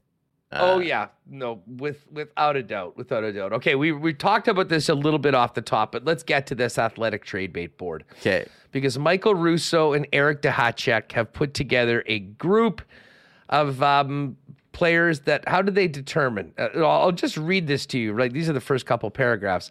As the Leafs begin their postseason autopsy following their loss to the Panthers and determine the future of their core four, another Canadian team has already been at it for weeks, trying to handle the future of its own Big Four. This could be a summer of upheaval in Winnipeg, which is why the first edition of the Athletics off-season trade board needs to be heavy on the Jets. Now, it goes down through the season that the team had, the unique contract situations, the inability on Dubois to get a deal done, and what we heard from Connor Hellebuyck at the end of the season. But as you're seeing right now on the screen, Uh, the off-season trade board starts with two members of the Winnipeg Jets. Number one on that board is Connor Hellebuyck with his one year remaining on his contract at just above six million dollars. And number two on that board is Mark Scheifele, coming off a forty-two goal season with one year left at just about an identical, I think he makes, what, about forty grand less than Connor Hellebuyck, in the low six point one million dollar range. And um you know, William Nylander is second, Eric Carlson is or sorry William Nylander is third, Eric Carlson is fourth, Kevin Hayes, which is somewhat interesting, at fifth, considering that he's thirty-one and the amount of money that he makes, signed till the end of the twenty twenty-six season. John Gibson, Ducks goaltender, number six. This goaltending seems to be in high demand. And then you've got Blake Wheeler at number seven and Pierre-Luc Dubois at number eight. I will say it was kind of interesting that Wheeler's higher than Dubois. I'm not sure. I guess that's maybe on likelihood of being traded by their uh, determinations. All I know, Rio, is that half of the top eight players on this board are members of the Winnipeg Jets, which certainly speaks to uh, the conversation we just had with Jeff and essentially the talk around this club really from the end of the season, actually far before it, knowing that this was going to be an offseason of change, whether the team wanted to or liked it or not, when it came to the assets that they have right now with the diminishing time on their contracts, something has to give. And uh, if we can take it from the Athletics team, it looks like there's a lot to give right now when it comes to dealing around the Winnipeg Jets. Yeah, um, this was, I was, people were asking me in chat how excited I was when this came out. And I got to be honest, I was extremely excited for rumor season. Texted me this morning. Trade bait board is here. Let's oh, go. I texted you and Jeff. I'm like, get ready. It's because like last year was just way too much fun doing Trot's Watch every day. And I made a joke like after after the draft, it was Dubois drama. And we'll have to see if that continues. I was kind of. Did surprised. You get a new logo for the Dubois drama from last year? Maybe we can fire it back up. I'll bring up the logo. I'll have to swap out twenty twenty-two um, for twenty twenty-three. Just, added, just put in twenty twenty-three. We're good. Here, we already have the D- Dubois ready. Here was this one. Yeah, yeah. One second. Let me find the, the logo. It was too good. Uh, here we are. There it is.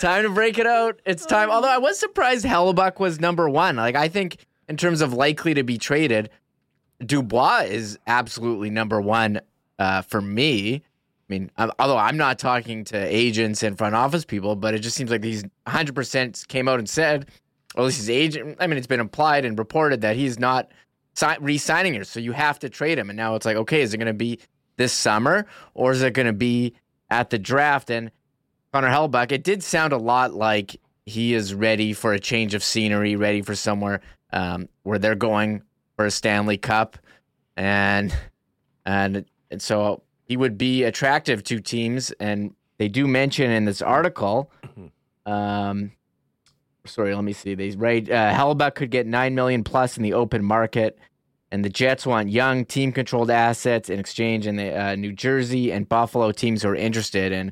From Buffalo, team players like Ukko-Pekka Luukkonen, Peyton Krebs, or Casey Middlestead, young players who you have control, would be interested in Connor Hellebuyck. And those are teams that need a goalie. Another team needs a goalie, L A Kings.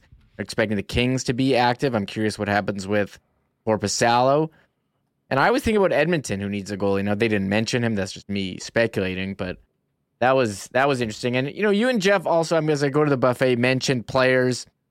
Not really saying, oh, you know, I love Winnipeg. I love the fans. I want to, this is where I want to play. Player who's number three on the list, William Nylander, did say today, I love it here. I don't want to be anywhere else. And I agree. I don't think you heard that from the Jets. You heard from Hellebuyck. The Dude, mix. We didn't, we didn't mix even hear. Right. We didn't even hear anything like that. Like I, I mean, like the guy vision. Like Josh Morrissey did put an Instagram picture out thanking the fans for everything, but he was basically the only one. I think Lowry might have done that. No, as that, well. no, a lot, of, a lot of them did. A lot, I think but, a, a, Perfetti did. I'm trying to think who else. They put like end of year, but I'm just saying at that press, oh, at that yeah. press, only Nino was the one who came out and said. Yeah. I think he was the was only Nina one. Meyer. And I, I saw pe- I saw people in chat pushing back on. I think Mike asked Scheifele about. You know, be, playing with a team, you know, one team his career, and he gave like an answer about it, but I, I don't know. Yeah, think he, he said how much he loves Steve Yzerman. Yeah. That's what, right. So I, I agree. Like, wasn't, like, you're hearing from the Leafs today. I mean, it's funny comparing year end press conference. Like, Kyle Dubas came out today and said, oh, this is all, this is all on me. And, you know, kind of is unsure if he's, he says if he's going to be back with the team, it's going to be the Leafs. He's got to talk to his wife. And see, but Tavares says, I like it here. I want to stay. You know, Auston Matthews saying, my intention is to be here. Sees a long-term future. Would like to sign an extension before the season. You just didn't get that uh, for the Jets, which is why we're seeing, you know, four of the top eight on the Athletic trade board from the Jets. This is part of the culture change yeah. that needs to happen with the Jets. Mm-hmm. And, and I mean, this can just be P R if it is. Teach the guys to say the right thing. But I mean, for a long time, and I mean, listen, I'll, I'll put Blake Wheeler as sort of the culture carrier for this. I mean, it has been a group of, of, of players, at least, you know, I think the way that they, they've handled themselves, it's almost like there hasn't been a lot of outward appreciation for the fan base that are there in the N H L's smallest markets there each and every night. Um, it, it, there's been a feeling almost like, we should be thankful to them for willing to for, be willing to play in Winnipeg. And that is something that they, as an organization, need to get past. And I think that they enabled a lot of it, um, you know, in earlier years. And in some ways, it was a creation of their own. But um, this this team, this organization, this franchise, to go forward healthy, to rebuild some of, you know, the uh, connections with their fan base, they need to have guys that'll come out, give an honest effort one hundred percent of the time, and and, and at least act like they're happy to be here, um, to say those right things. And unfortunately, that hasn't happened enough. And when, when you have that same group for so long, listen, winning can change a lot of things, um, but they didn't.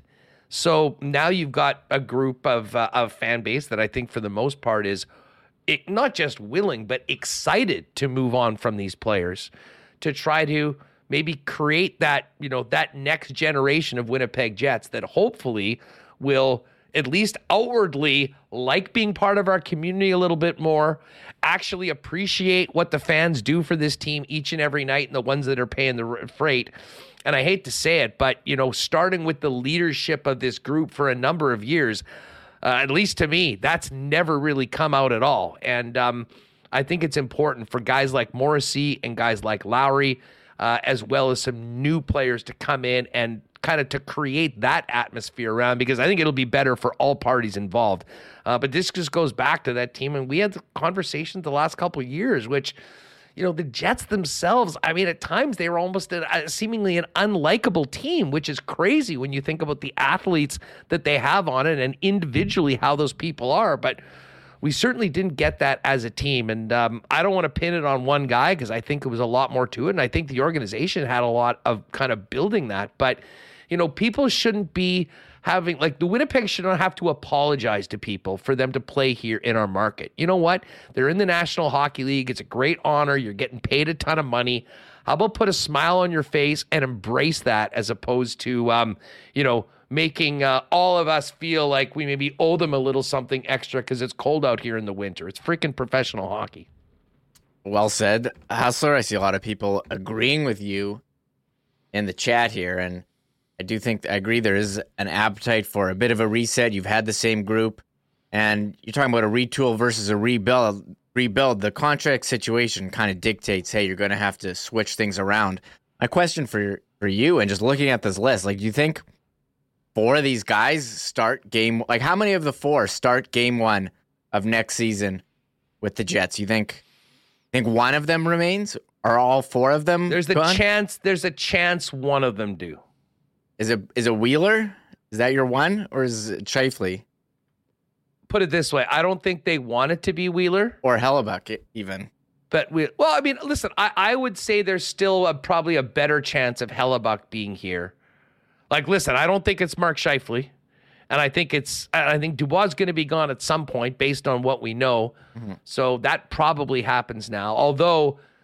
Uh, like, I think that if Scheifele came back and Wheeler came back, I mean, I think that you're just basically writing off another season. Um, I think that they understand that, you know, that change needs to be made. And I think that was that was completely apparent in the final couple months of the year. Um, and that, I think, is why Rick Bowness said what he said and made a point of not just talking about game five, but talking about what happened in the last couple of weeks. Like, I, I would say, I don't know, you said that Dubois is the most likely to be traded. I actually would tell you Mark Scheifele is. Like, I think he is done here. And, and I could see potentially Dubois being here for the start of the year if they didn't get the offer that they think is fair and makes them the best, because they know they could trade him at some point this season. And I'll tell you what, at the deadline, although it would really be a blow to a team that, if you are like Jeff's Jeff's example, I mean, if this team is in a playoff spot, let's say, and then you're trading Pierre-Luc Dubois, well, that's a real that's a real blow to the team and a blow to the fan base. But again, I think a lot of people would understand that they have to do it if this guy is going to be gone at the end of the year. But I think Scheifele's gone. I think the will to trade Wheeler is right there, although it's a hell of a lot harder.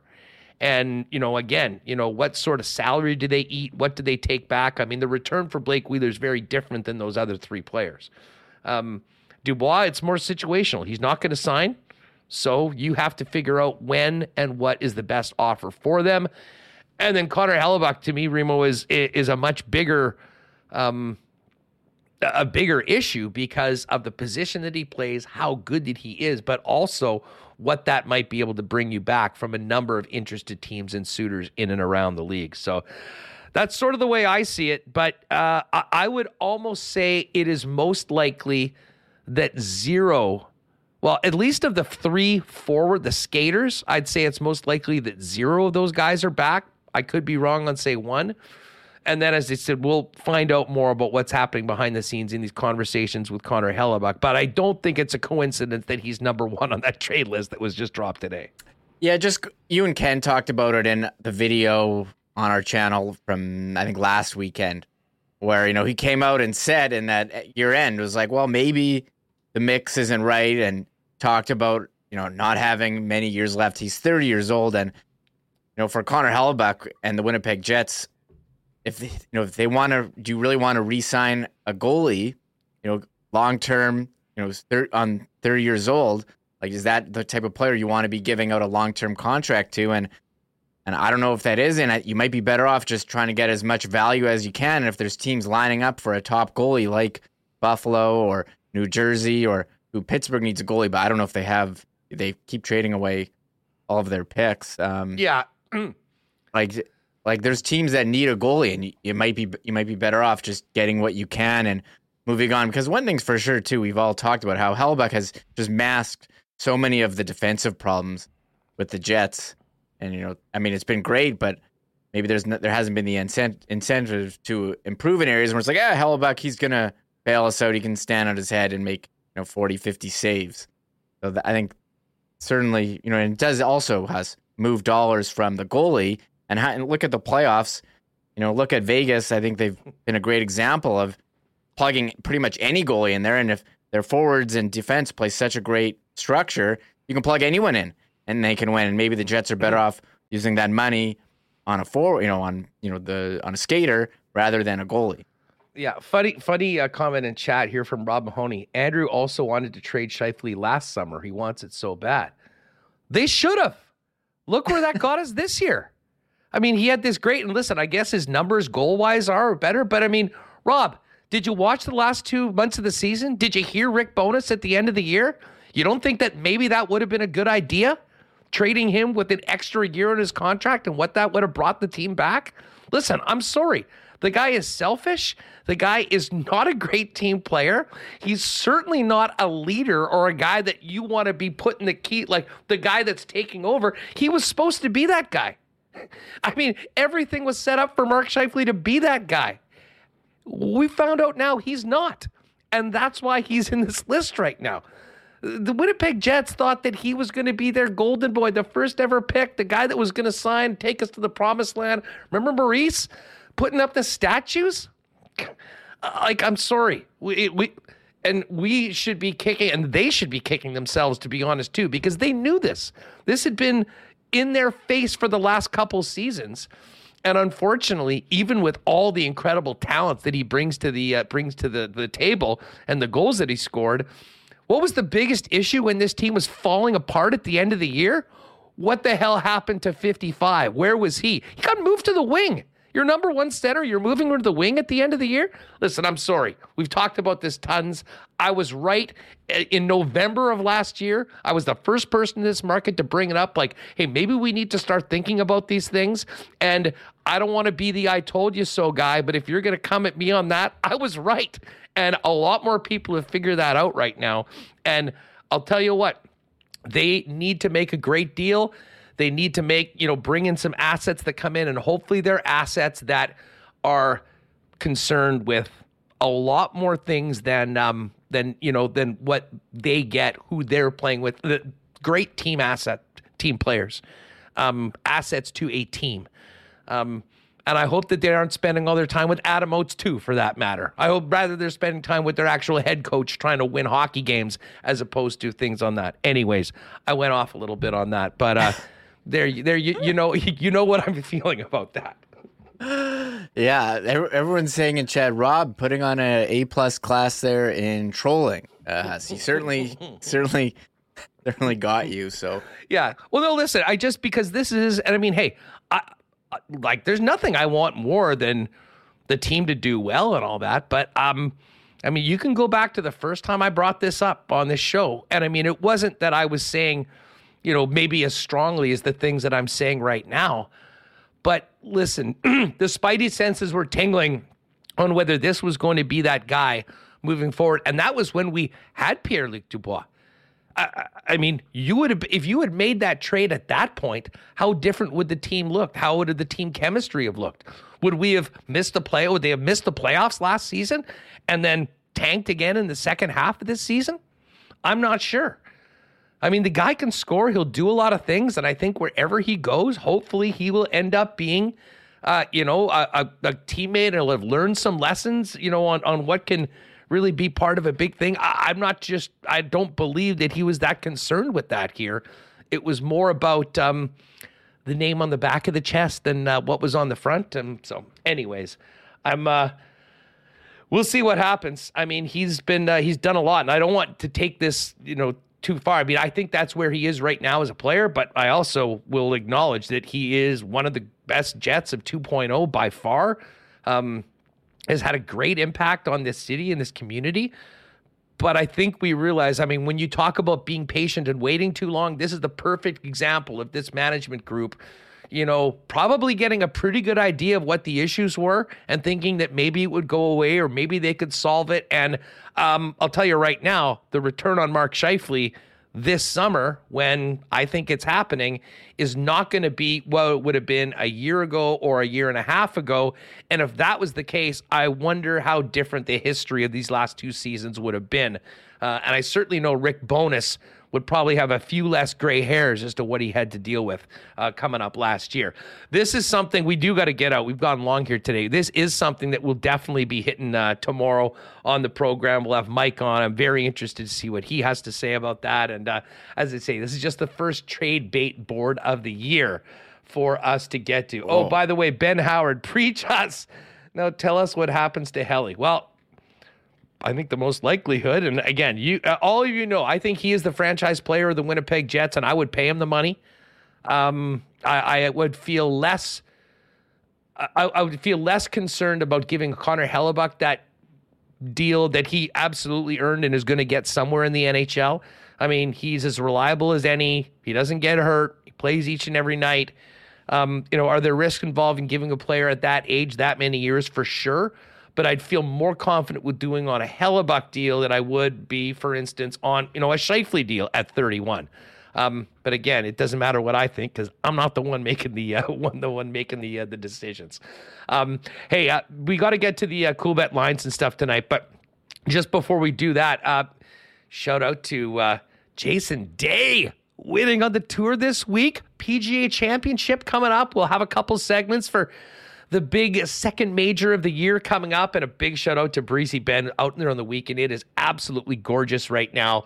Um, really looking forward to spending the uh, summer out there. And if you want to get on the waiting list for next year for Breezy Ben, for you and your family, give Chori Corey Johnson a call over at the course or check them out online at breezy ben dot c a. Uh, and I know fishing started this weekend. Get your licenses, everyone, before you throw your uh, lines in the water. If you're looking for a world-class fishing experience, just a couple hours from the city of Winnipeg, Aikens Lake is the spot. World-class fishing with even more world-class hospitality from the incredible people that run it.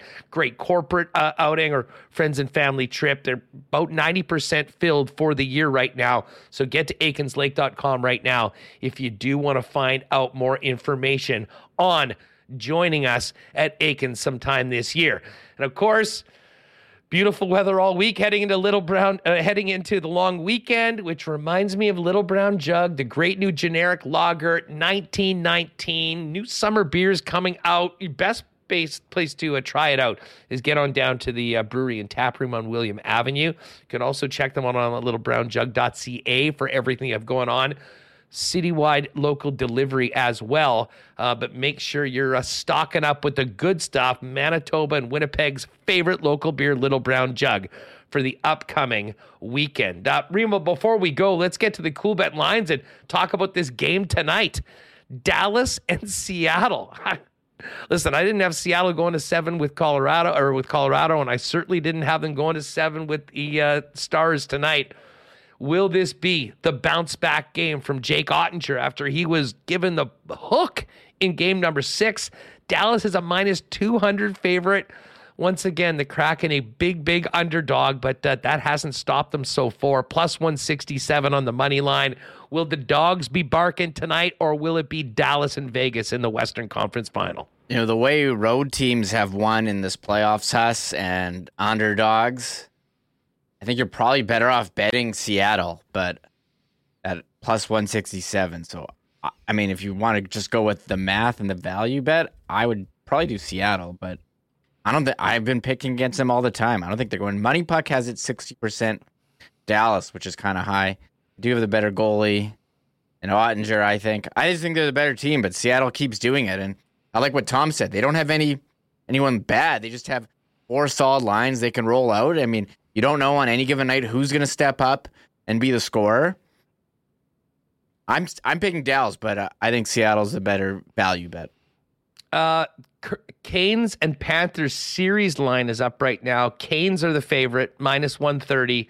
They'll have home ice advantage. And the Florida Panthers, plus one ten.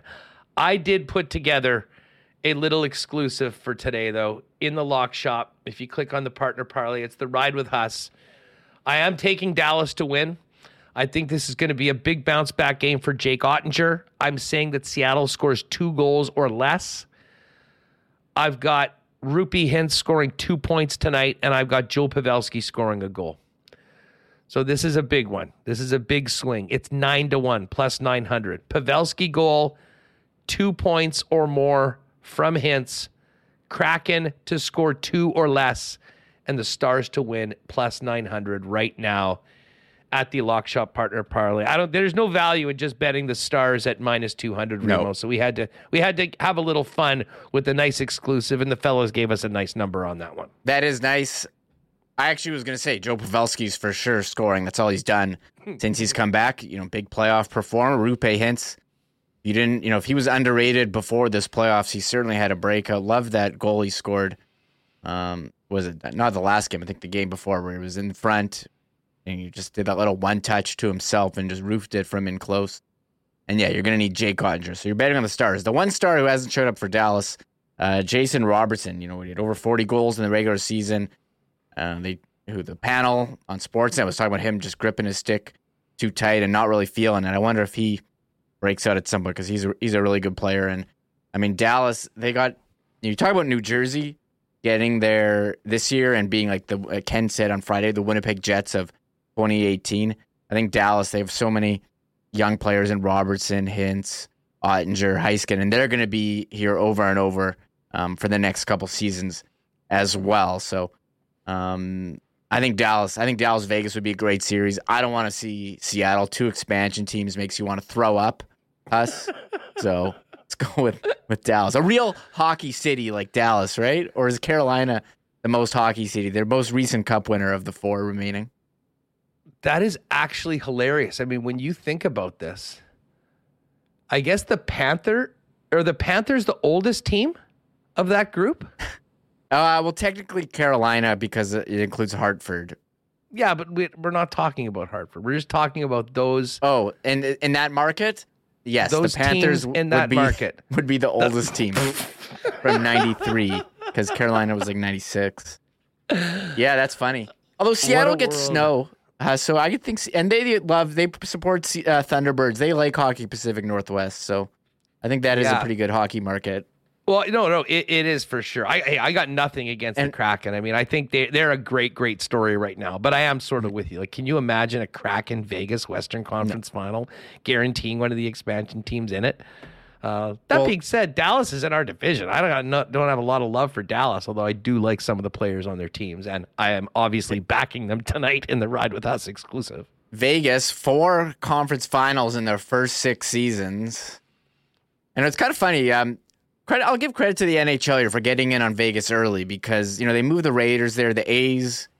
I don't know what's going on with their stadium. I think they finally got a deal, but I was talking to my cousin who was just there for games one and two of the Jet series, and he was saying how Vegas fans, they feel like the the Golden Knights franchise is actually theirs and not like the other ones, Raiders and A's, yeah. were just being brought there to make money. Um, you know, Vegas, I think they feel more of a connection to the hockey team there, and I think that's kind of cool. No, that is good. Brass Bonanza, talk about Hartford.